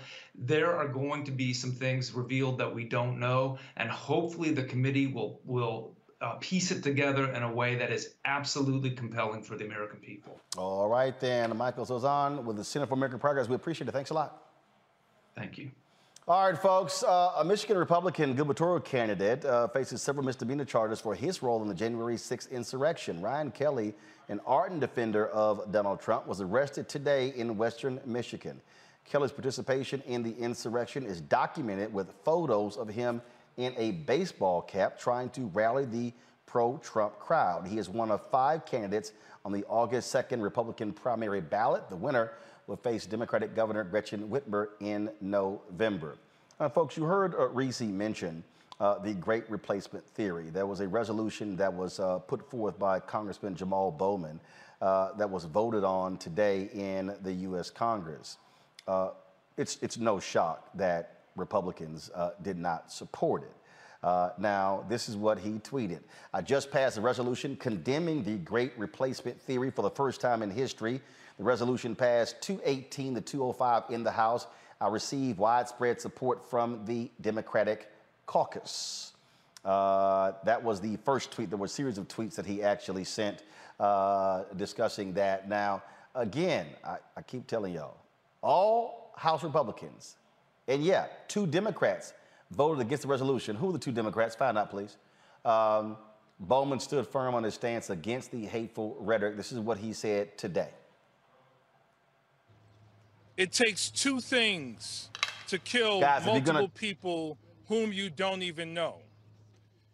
It takes hate and evil in someone's heart and a weapon of mass destruction in their hands. We know we need gun control. We also need to fight against hate in all of its forms to truly, truly build a multiracial democracy, the one that we all want so desperately. Racism, anti Semitism, xenophobia, Islamophobia, homophobia, and hate in all forms are choking at the promise of our democracy and regressing us into tribalism. We are so much better than that. In Congress, we must treat both the issue of gun control and the root causes of hate. The great replacement theory believes, believes that only white people are responsible for progress in our society and that the growth of a multiracial and multi-religious society is a threat to white people's existence and the health of our nation. This has spread and infected the minds of so many. It is a conspiracy theory used to stoke racially motivated violence all around the world, from Charlottesville to Christchurch, New Zealand, and recently Buffalo, New York, where a white supremacist wrote a 180 page manifesto citing this conspiracy and then drove more than 200 miles where he carried out a mass shooting in New York, not in the South, in New York State. These are no longer fringe elements of our society. The great replacement theory has gone mainstream thanks to right wing Republican pundits like Tucker Carlson, who mentioned these theories more than 400 times on the most watched news network in the country. Top Republican leaders use it as a political weapon. It now threatens our very existence as a democracy and as a society. Our lives and our sense of safety are threatened. Nazi thinking, veiled as political banter, can no longer go unrecognized and condemned by our nation's legislative body and by the Democratic Party. Our response must be strong, and we must demand accountability. Who voted uh, against the particular measure. Some Democrats complained uh, with the lumping of this into the gun control legislation. Uh, Representatives Elissa Slotkin of Michigan, uh, go please, come on, show it up, please. Go to my, go to my iPad. Representatives Elissa Slotkin of Michigan and Jared Golden of Maine, uh, they voted no. Now, Golden previously opposed gun legislation that was passed in the House. Uh, Slotkin said her vote was to protest the way Democratic leadership had lumped the gun control measures together in one package. Uh, so, uh, but again, just so y'all know, Republicans are real clear when it comes to uh, this whole issue uh, of great replacement theory because it appeals to their white nationalist base. That's just the reality. All right, folks, got to go to break. We come back.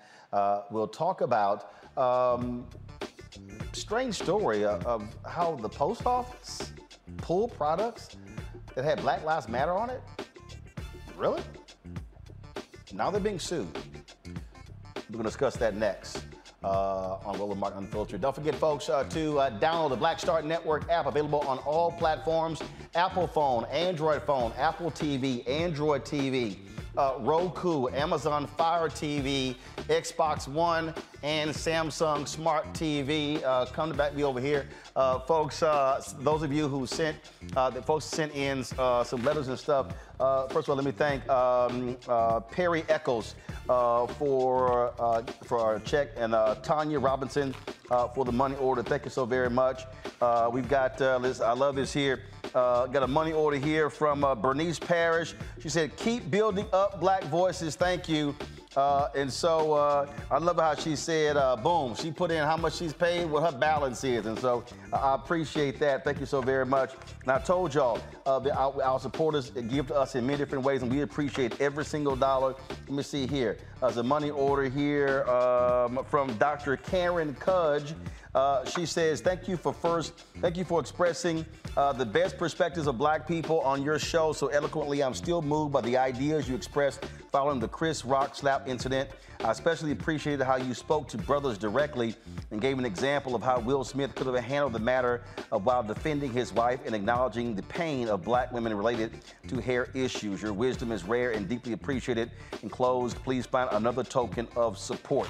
Uh, and so we certainly appreciate that. Thank you so very much. Uh, let's see here. We got a long letter here, y'all.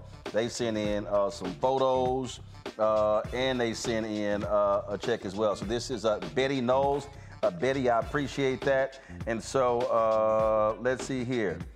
so, Be- so Betty sent y'all us like family photos. Who is this? This is Jeremiah. and so, okay, y'all gonna like this one here. So, okay, I got to do this one here. I'm, I got, I got to, I got to walk up to the camera. So, uh, Jeremiah. So this is a pretty, this is a pretty funny one here. Okay, Anthony, I got, I, no, no, no, I got to do it a separate way. So I got to do something different. Hold on. Y'all gonna get a kick out of this one here. Reese, I don't know if your baby do this. I don't know. So looks like when we're on the show, Jeremiah is all up on the TV screen watching Uncle Roro do what he do. so Betty sent in the photos showing me how Lil Man is all up on the television uh, when we alive. So uh, Betty, so Jeremiah is one years old. See, I told y'all, y'all got to get him young. That's how you keep him for a long time. So I appreciate that. Uh, thank you so very much, Betty, for sending these photos uh, of Jeremiah, and hopefully uh, y'all are watching the show as we speak. All right, folks, got to go to a break. We'll be right back.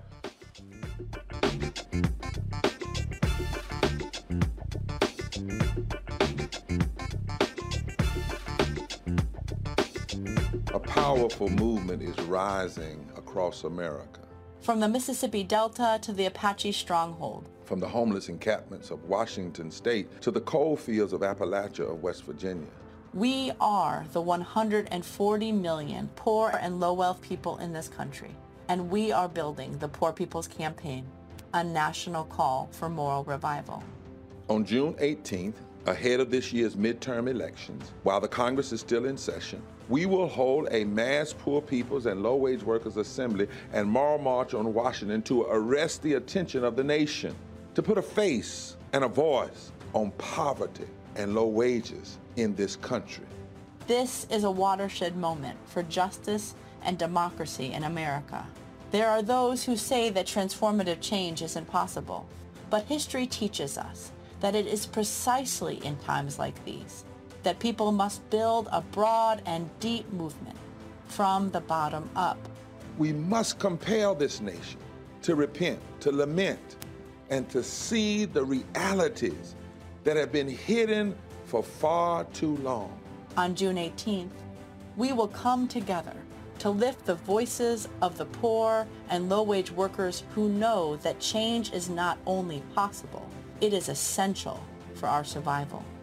We will make the connections to show how systemic racism, poverty, ecological devastation, the denial of health care, the war economy, and the false moral narrative of religious nationalism and white supremacy are hurting us all.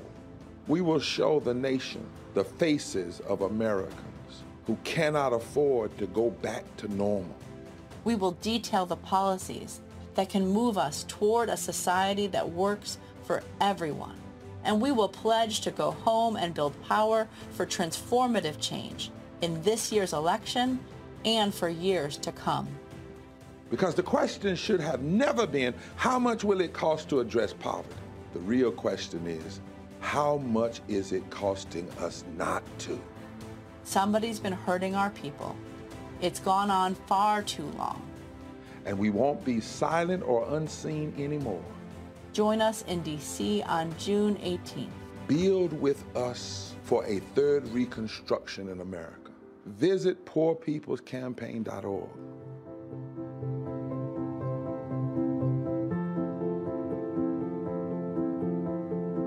What's up, y'all? I'm Will Packer. Hello, I'm Bishop T.D. Jakes. What up, Lana Well, and you are watching Roland Martin Unfiltered.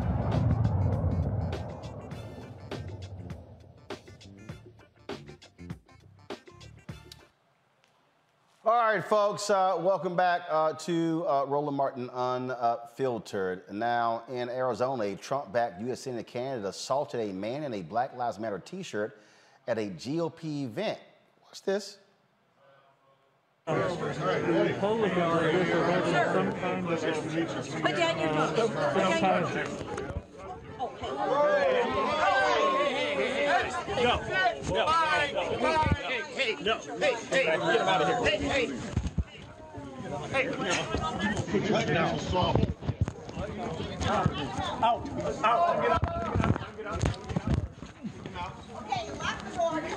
can't hit a woman. What the hell's wrong with you? Who do you think you are? Move. You know what? I'm a retired policeman. Your conduct is, is appalling. Masters claimed the 73 year old protester punched a woman moments before the recording and he had to intervene. This is the same Black Masters, Black Blake, who blamed gun violence in America on black people. Yep, that's the same one. And of course, there's no shock that that's who Donald Trump has endorsed uh, for the United States Senate. This is one of the four uh, seats Democrats uh, hold right now that they are trying to hold on to uh, in the midterm elections. Yeah, that's uh, that's today's black. That's today's Republican Party. Just so you know. Uh, you see right there how people really get all bent out of shape uh, when it comes to Black Lives Matter. We've seen people uh, actually try to paint over images on streets where they have it just outside of our studios here in Washington, D.C. We're on Black Lives Matter Plaza, uh, and some have called for that to be taken up. Well, a California businessman is suing the U.S. Postal Service for seizing boxes containing Black Lives Matter masks. Renee Quiñonez' shipment to demonstrators in St. Louis, Washington, D.C., New York City, and Minneapolis were labeled seized by law enforcement in 2020. Renee is the owner of Movement Ink. He joins me from Oakland, California, uh, along with his attorney, Java Dashuza Aveli. Hope I got it right. Uh, Java, did I get it right? It's close Say enough. Sue First of all, go ahead and pronounce it. I'll, go ahead so we can get it right. It's Jabba Sitsu Ashvili. Seichu Asheveli. Okay, Java, we got it. All right, then. So you're with the Institute for Justice uh, in Arlington, Virginia. Okay, so Renee, what what what happened? You, you were shipping masks. How, how did they seize them?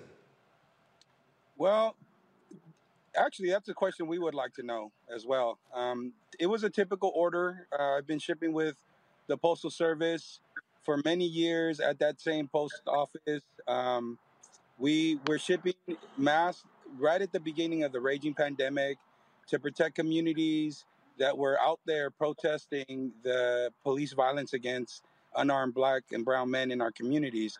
And, um, you know, it was just face masks that we printed for the BLM movement. And so they they seized them. Uh, and so how long did they hold them? And and what reasoning did they give for this? Well, I think they held them for about 24 hours, but the way that we had shipped them, they were supposed to arrive the following morning. So, because the protest began the following day. Um, so, holding them for any amount of time and delaying them really put our community at risk. Um, but in terms of the reasoning that they gave us, they the post office said that they resembled packages that could have been unmailable material, whatever that means, and that they were going to uh, high high drug traffic areas. I mean, I think everywhere in America can be considered a high drug traffic area. So, mask, we're going to a high traffic area. High, I, I don't even even know what the hell that means. Jaba, your thoughts? Yeah, sure. So, you know, just to even find out this information was, was a long haul for Renee. He had to submit, you know, Freedom of Information Act requests, appeal, um, you know, how much of those requests were then redacted. But ultimately, you know, what we learned through the Postal Service's own internal notes was that they had no legitimate reason or no, you know, or, or any um, actual suspicion to that would justify these seizures, right? Their own notes say, like Renee, like Renee mentioned, that they that the uh, that the packages were being shipped from one high drug area to another. Um, now, frankly, that could apply to just about any large city, or maybe even just about any city um, in the country. Um, the other justifications were um, just as absurd. They said that the reasons were that the boxes were um, taped on all sides so again, that applies to that could apply to just about any Amazon package that we all get every day. Um, and they said that the masks were sent by a frequent shipper of packages, which again, that could apply to any small or large business in the country. So, so at the end of the day, you know, even crediting the Postal Service's own explanations and internal explanations for what happened here, this was a egregious and blatant violation of the Fourth Amendment's protections against unreasonable and suspicionless seizures and searches of personal property. Um, it, it, so their explanation again for given, and so are they suggesting that your suit is without merit? Well, they haven't responded to the suit yet. We filed the suit last week. Um, they have um, 60 days to file a, a formal response in court to the suit. So we'll see what exactly you know they say in response. But frankly, what we're what we're expecting is not a response on the merits, a response that tries to justify their conduct. What we're expecting is them to invoke various court-created um, immunities that protect federal officials from lawsuits at all. Um, you know, many people have probably heard of qualified immunity, which shields law enforcement and other government officials from lawsuits and makes it really hard to sue them. Well, in a situation like this, where you're suing federal officers, there's uh, and even uh, there's a, there's an added layer of immunity known as Bivens immunity. So what we're expecting them to do is invoke various kinds of um, you know essentially um, essentially non-merits based justifications for why this suit should be tossed out. Renee, have you had any issues with your packages since? Well, we really don't use the postal service anymore. There's other private shipping companies that we prefer to use now because of this. All right, then. Well, look, uh, we will certainly uh, keep us abreast of what happens uh, in this particular case here. Uh, it is still strange that there was a mask and all of a sudden there was a problem uh, shipping them. So uh, thank you so very much. Thank you. All right, Renee, Jaba, thank you so very much. All right, folks. Um, let's. Uh, it's a story of Tennessee that I've found to be quite interesting and weird, and that is um, the only black-owned radio station in Tennessee is at risk of losing its license from the Federal Communications Commission. The FCC is threatening to revoke Joe Armstrong's license for WBJF after Armstrong failed to report his conviction for falsifying tax returns. Armstrong's lawyer, Andrew Ward, defended Armstrong in this statement. He said this conviction has nothing to do with the station, and we believe it is an injustice to use this against him. Continues to provide a, he continues to provide a valuable service running WJBE, which is important to the community of Knoxville. He served his probation successfully, paid his fine, and, has, and had his civil rights restored. He has done everything to the, the criminal justice system has asked him to do. Now, Armstrong revived the radio station in 2012, owned by James Brown in the 60s and 70s. WBJF was the only black-oriented uh, radio station uh, in East Tennessee. Now, now, what's strange here, Larry, is that they say that he didn't note this on subsequent paperwork about this tax, tax issue. But this is not like it was a violation of indecency standards. Uh, so, you know, I can get it if you say we'll issue a fine, but literally snatching the license? So I guess Republicans wouldn't consider this an overreach because it just doesn't it doesn't add up. And so, the attorney highlighted, the, the two issues are, are not related. In addition, you highlighted, Roland, that this station plays a critical role as it relates to important topics, information, relaying information to the Black community.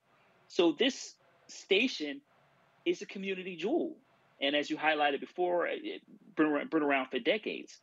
So once again, this this is an overreach by the by the government, and I had it, it makes absolutely no sense. I'm sorry to hear that this that they're trying to take the license away, but I'm hoping some uh, federal officials will, you know, send a letter to find out what's going on and support efforts to make sure that he can keep his license and the station can continue to provide a vital, vital resource in the black community. Reese. Yeah, you know, I when when did the FCC start doing anything again? I haven't heard about shit that they're doing. So it, this whole dims the rules situation when it comes to a black radio station is very convenient. So I, this definitely just seems excessive and it's in the public interest to have a black owned radio station operating and so hopefully the owner you know you're not supposed to falsify documents i understand that you're supposed to follow the rules i understand that but at the end of the day this is um, a, a, major uh, factor in terms of black owned radio and so hopefully they do the right thing on this one because we know that there's Donald Trump, goddamn, didn't pay his taxes, and he has all kind of tax shit, and he's still off somewhere getting Secret Service protection, living his best life. So I think they can go ahead and and find somebody else to have the license or whatever fine they have to get through. Do that because this is this is definitely excessive. Greg. I agree. I mean, again, I mean, this is where we have to, the words you used earlier. Pressure is very important it's extremely important. I mean, is he being persecuted? I mean, this is a guy who was a Democratic state rep in Tennessee. Uh, they convicted him in 2016 of making a false statement on his 2008 tax return because he had failed to disclose some income based on selling some cigarette tax stamps that wasn't illegal to do. And then he filed later. Uh, he, he he paid he paid you know for what he had done, and then he filed later uh, in terms of FCC filings related to the station, and he filed a little late and you look at it and say, well, th- this is kind of a technicality. Why are y'all drilling down on this? And you can't help but think it's political.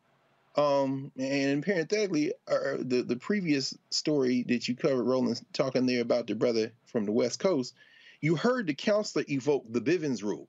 This is what Reese was talking about. This is what Reese was talking about at the beginning of the show, the Egbert versus Boule decision that the Supreme Court put down last week.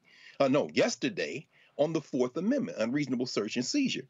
I, I'm raising that to say that, you know, as the government begins to or continues to kind of pr- try to protect itself from doing whatever the hell it wants to do, whether it be federal border agents in terms of the application of Bivens in that case, or in the one we just heard, opening your mail and having somebody pay for something that they already paid for in terms of the uh, damn uh, post office, or in this case, having something else that we paid for, namely federal oversight in terms of the FCC, used as a cudgel against a black man in East Tennessee with a black radio station, you can't help but sit back and think to you, think to yourself, is this a matter of the rules?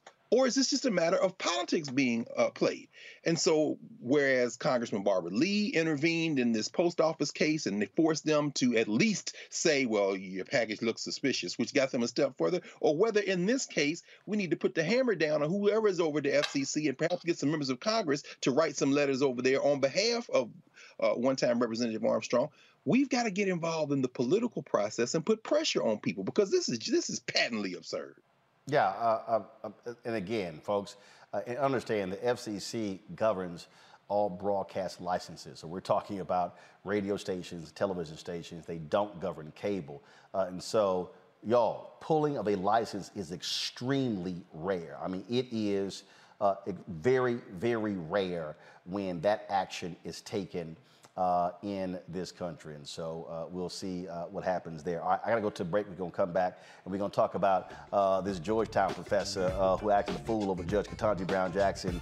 Uh, they suspended him, then they, he got reinstated, then he quit, then he went over to the Manhattan Institute with a whole bunch of other racists. So we'll tell you about that. And Reese, you may have to stop cussing because when Betty sent this letter, this is what she said that uh, that uh, uh, the little man, uh, Jeremiah, she said, I have a granddaughter who has a 15 month old son. She works at night, and I take care of him. Uh, night she works. He's an energetic and intelligent boy. He comes running when he hears your music. He loves to look at you on your on your introduction to your show. His name is Jeremiah, and he is so excited and happy when he sees you, as you can tell by the pictures I enclosed. He pays attention to everything you say. well, just mute me. You can mute. One has to wonder if uh, if you somehow are reaching him uh, on a level that we cannot understand. Uh, and so she uh, sent the, the photos uh, and her donation. That's Betty Knowles and JJ. So look, Reese, you know you going you gonna have to like you know sign language your cussing. So Jeremiah uh, ain't ain't hearing this on Thursdays.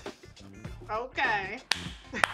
Let me also uh, shout out uh, uh, Craig Williams, and Todd Williams. Uh, and um, uh, so I appreciate uh, your donation. Uh, and let's see here. okay, who's this here? They sent some cash. Ardo's Plumbing. They sent a whole bunch of cards. So sent they cash and they said every single step you take gets you closer to your goal. So I appreciate that. Then let's see here. Who is this here? Uh, okay, that's the same thing. Uh, AJ Qatar. AJ Qatar. Uh, I appreciate it. Uh, same thing, that were two. That were two. I appreciate that. Uh, let's see here. Roland, thank you for this platform of truth. Sincerely, uh, truth be told. I read him earlier. George Daniels. Uh, I love the work that you do and your staff are doing. Keep up the good work. God bless you all. George Daniels, I appreciate it. Uh, let's see here. Hello, sending RMU show this gift in support of all you do. May God continue to bless you, your family, staff, uh, and fans. Uh, and uh, Tanya Robinson. Tanya, I appreciate that. And Larry and, and Greg, uh, we got a frat brother uh, who sent this, who sent this here, uh, and they just they went all out. Uh, let's see. Uh, uh, hello, Roland. I gained much insight from watching you and all your broadcasts. You inform, educate, uh, and catechize current racial events in a profound manner. Now, you know that's an alpha using a word that spells C A T E C H I Z E. A Sigma wouldn't do that. Always. A, a, a, Sigma, a Sigma would never use that word. Uh, I'm offering this donation to help keep the information flowing. Uh, and uh, this is Merle. Uh, uh, that's a, a, loving show. Uh, and shout out to Dr. Jackie. So, no, yeah, Merle is. So I guess Merle is a Delta. So it's, it's, it's Merle J. Merle J. Lucky. All right. So again, all right then. Well, cool. And so these and these were greetings cards done by Lydia Hallam. Okay, all right, Lydia. Well, that's nice. We're going to find out uh, what you do these greeting cards. So always give, give a shout out, y'all. Okay, real quick break. We're coming back uh, with our last story. You're watching Roland Martin Unfiltered on the Black Star Network. Alphas run this joint. On the next Get Wealthy with me, Deborah Owens, America's Wealth Coach, you'll hear from Elizabeth Davis she left a flourishing career in the construction industry to build her own business using her same skill sets. And oh, by the way, now a multi million dollar business. Every day I was looking at my numbers rather than looking at them weekly or or monthly. Um, when you're first starting your business, my recommendation is look at your numbers every day because are they balancing out each day? If they're not balancing out for three days in a row, that means your week is going to be off. That's right here on Get Wealthy, only on Black Star Network. It's Kym Whitley. Yo, what's up? This your boy Ice Cube. Hey, yo, Peace World. What's going on? It's the Love King of R&B, Raheem DeVaughn, and you're watching Roland Martin, Unfiltered.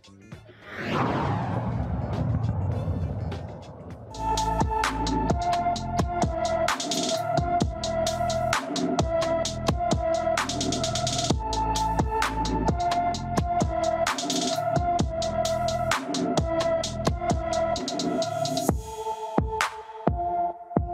Dacilla Lewis of Tallahassee, Florida, has been missing since June 6, 2022. The 15 year old is 4 feet 11 inches tall, weighs 90 pounds, with black hair and brown eyes. Dacilla was last seen wearing a white t shirt with the words love and sweet in red and black writing and white shorts. Anyone with information about Dacilla Lewis should call the Leon County, Florida Sheriff's Office at 850 606 5800 uh, 850-606-5800. All right, y'all.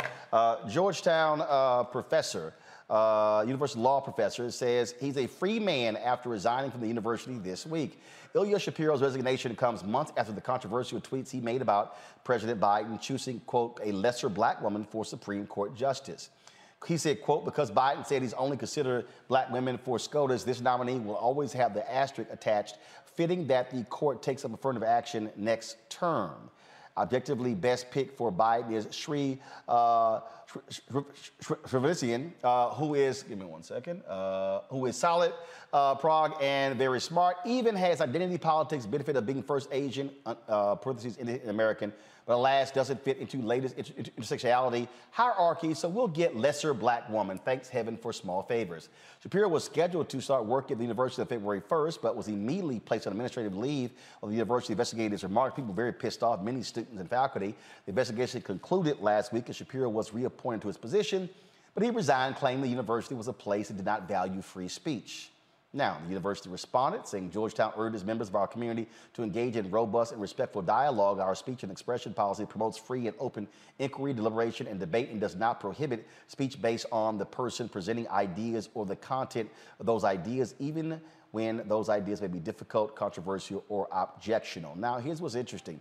Uh, Shapiro, y'all, uh, did announce the next day he was taking a job at the Manhattan Institute. Hmm.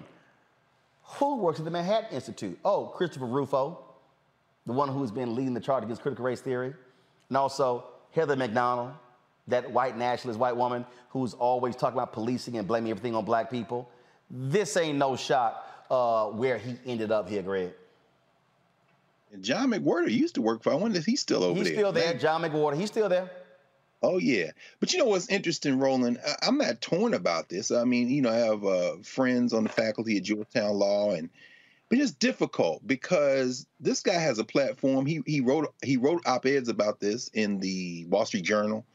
Um, he supported this guy at Princeton uh, named Katz, who came out against critical race theory, and it becomes difficult, I think, because part of the thing that he used to defend himself at, at Georgetown, he said there are professors on this faculty who came out strongly uh, against the leaked opinion in Roe versus Wade and he evoked a, a, a, a, professor, I think, in the School of Foreign Relations or Foreign Service at Georgetown, and said, "You didn't do anything to her."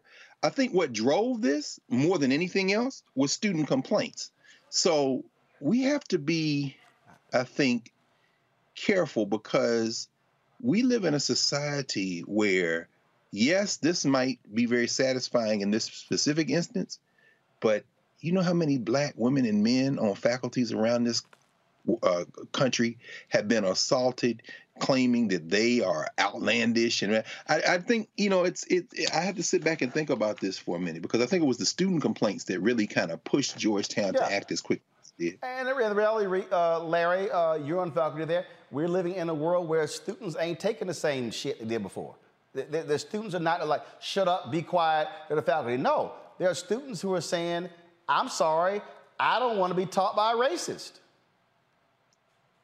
so something similar happened at a, UCF uh, professor who was tweeting a bunch of nonsense and eventually was fired from UCF. Unfortunately, he was re- recently reinstated. So I, I think I want to go back to this story. Is if you're going to tweet about black folks, make sure you capitalize the B first of all. Second of all, Roland, you're right. I work in higher education. If, com- if students' complaints, you have a problem. and so he found out quickly. I think the interesting thing is he had he made sure he had somewhere soft to land before he got out of there, mm-hmm. right? So that's the really key thing to keep in mind is he already had a job job set up and he wrote all those op-eds in Washington, uh, Wall Street Journal, etc. But he knew he had a place. He already had a place to go. He probably signed a contract, already had a handshake agreement. So he's not like he's out, you know, really sacrificing himself on behalf of right wingers. He's really just toting the same line we hear about CRT and Yep. Um, also, you know, denigrating black folks, etc. I want to give Reese the opportunity to chat real quick because the, uh, the the Democrats are coming into the hearing. Go ahead and pull it up, please. Reese, your comment on this issue. I'll keep it quick. Go to hell, Ilya. He just wants to be a victim because ultimately, Dr. Carr, he got his job. He decided he wanted to quit so that he can be a martyr of sorts for, you know, anti woke, whatever the situation may be. So here's another white man getting to say whatever the hell he wants to say, no matter how racist it is. And the reparations paying Georgetown let it slide. That's the story of white people in academia.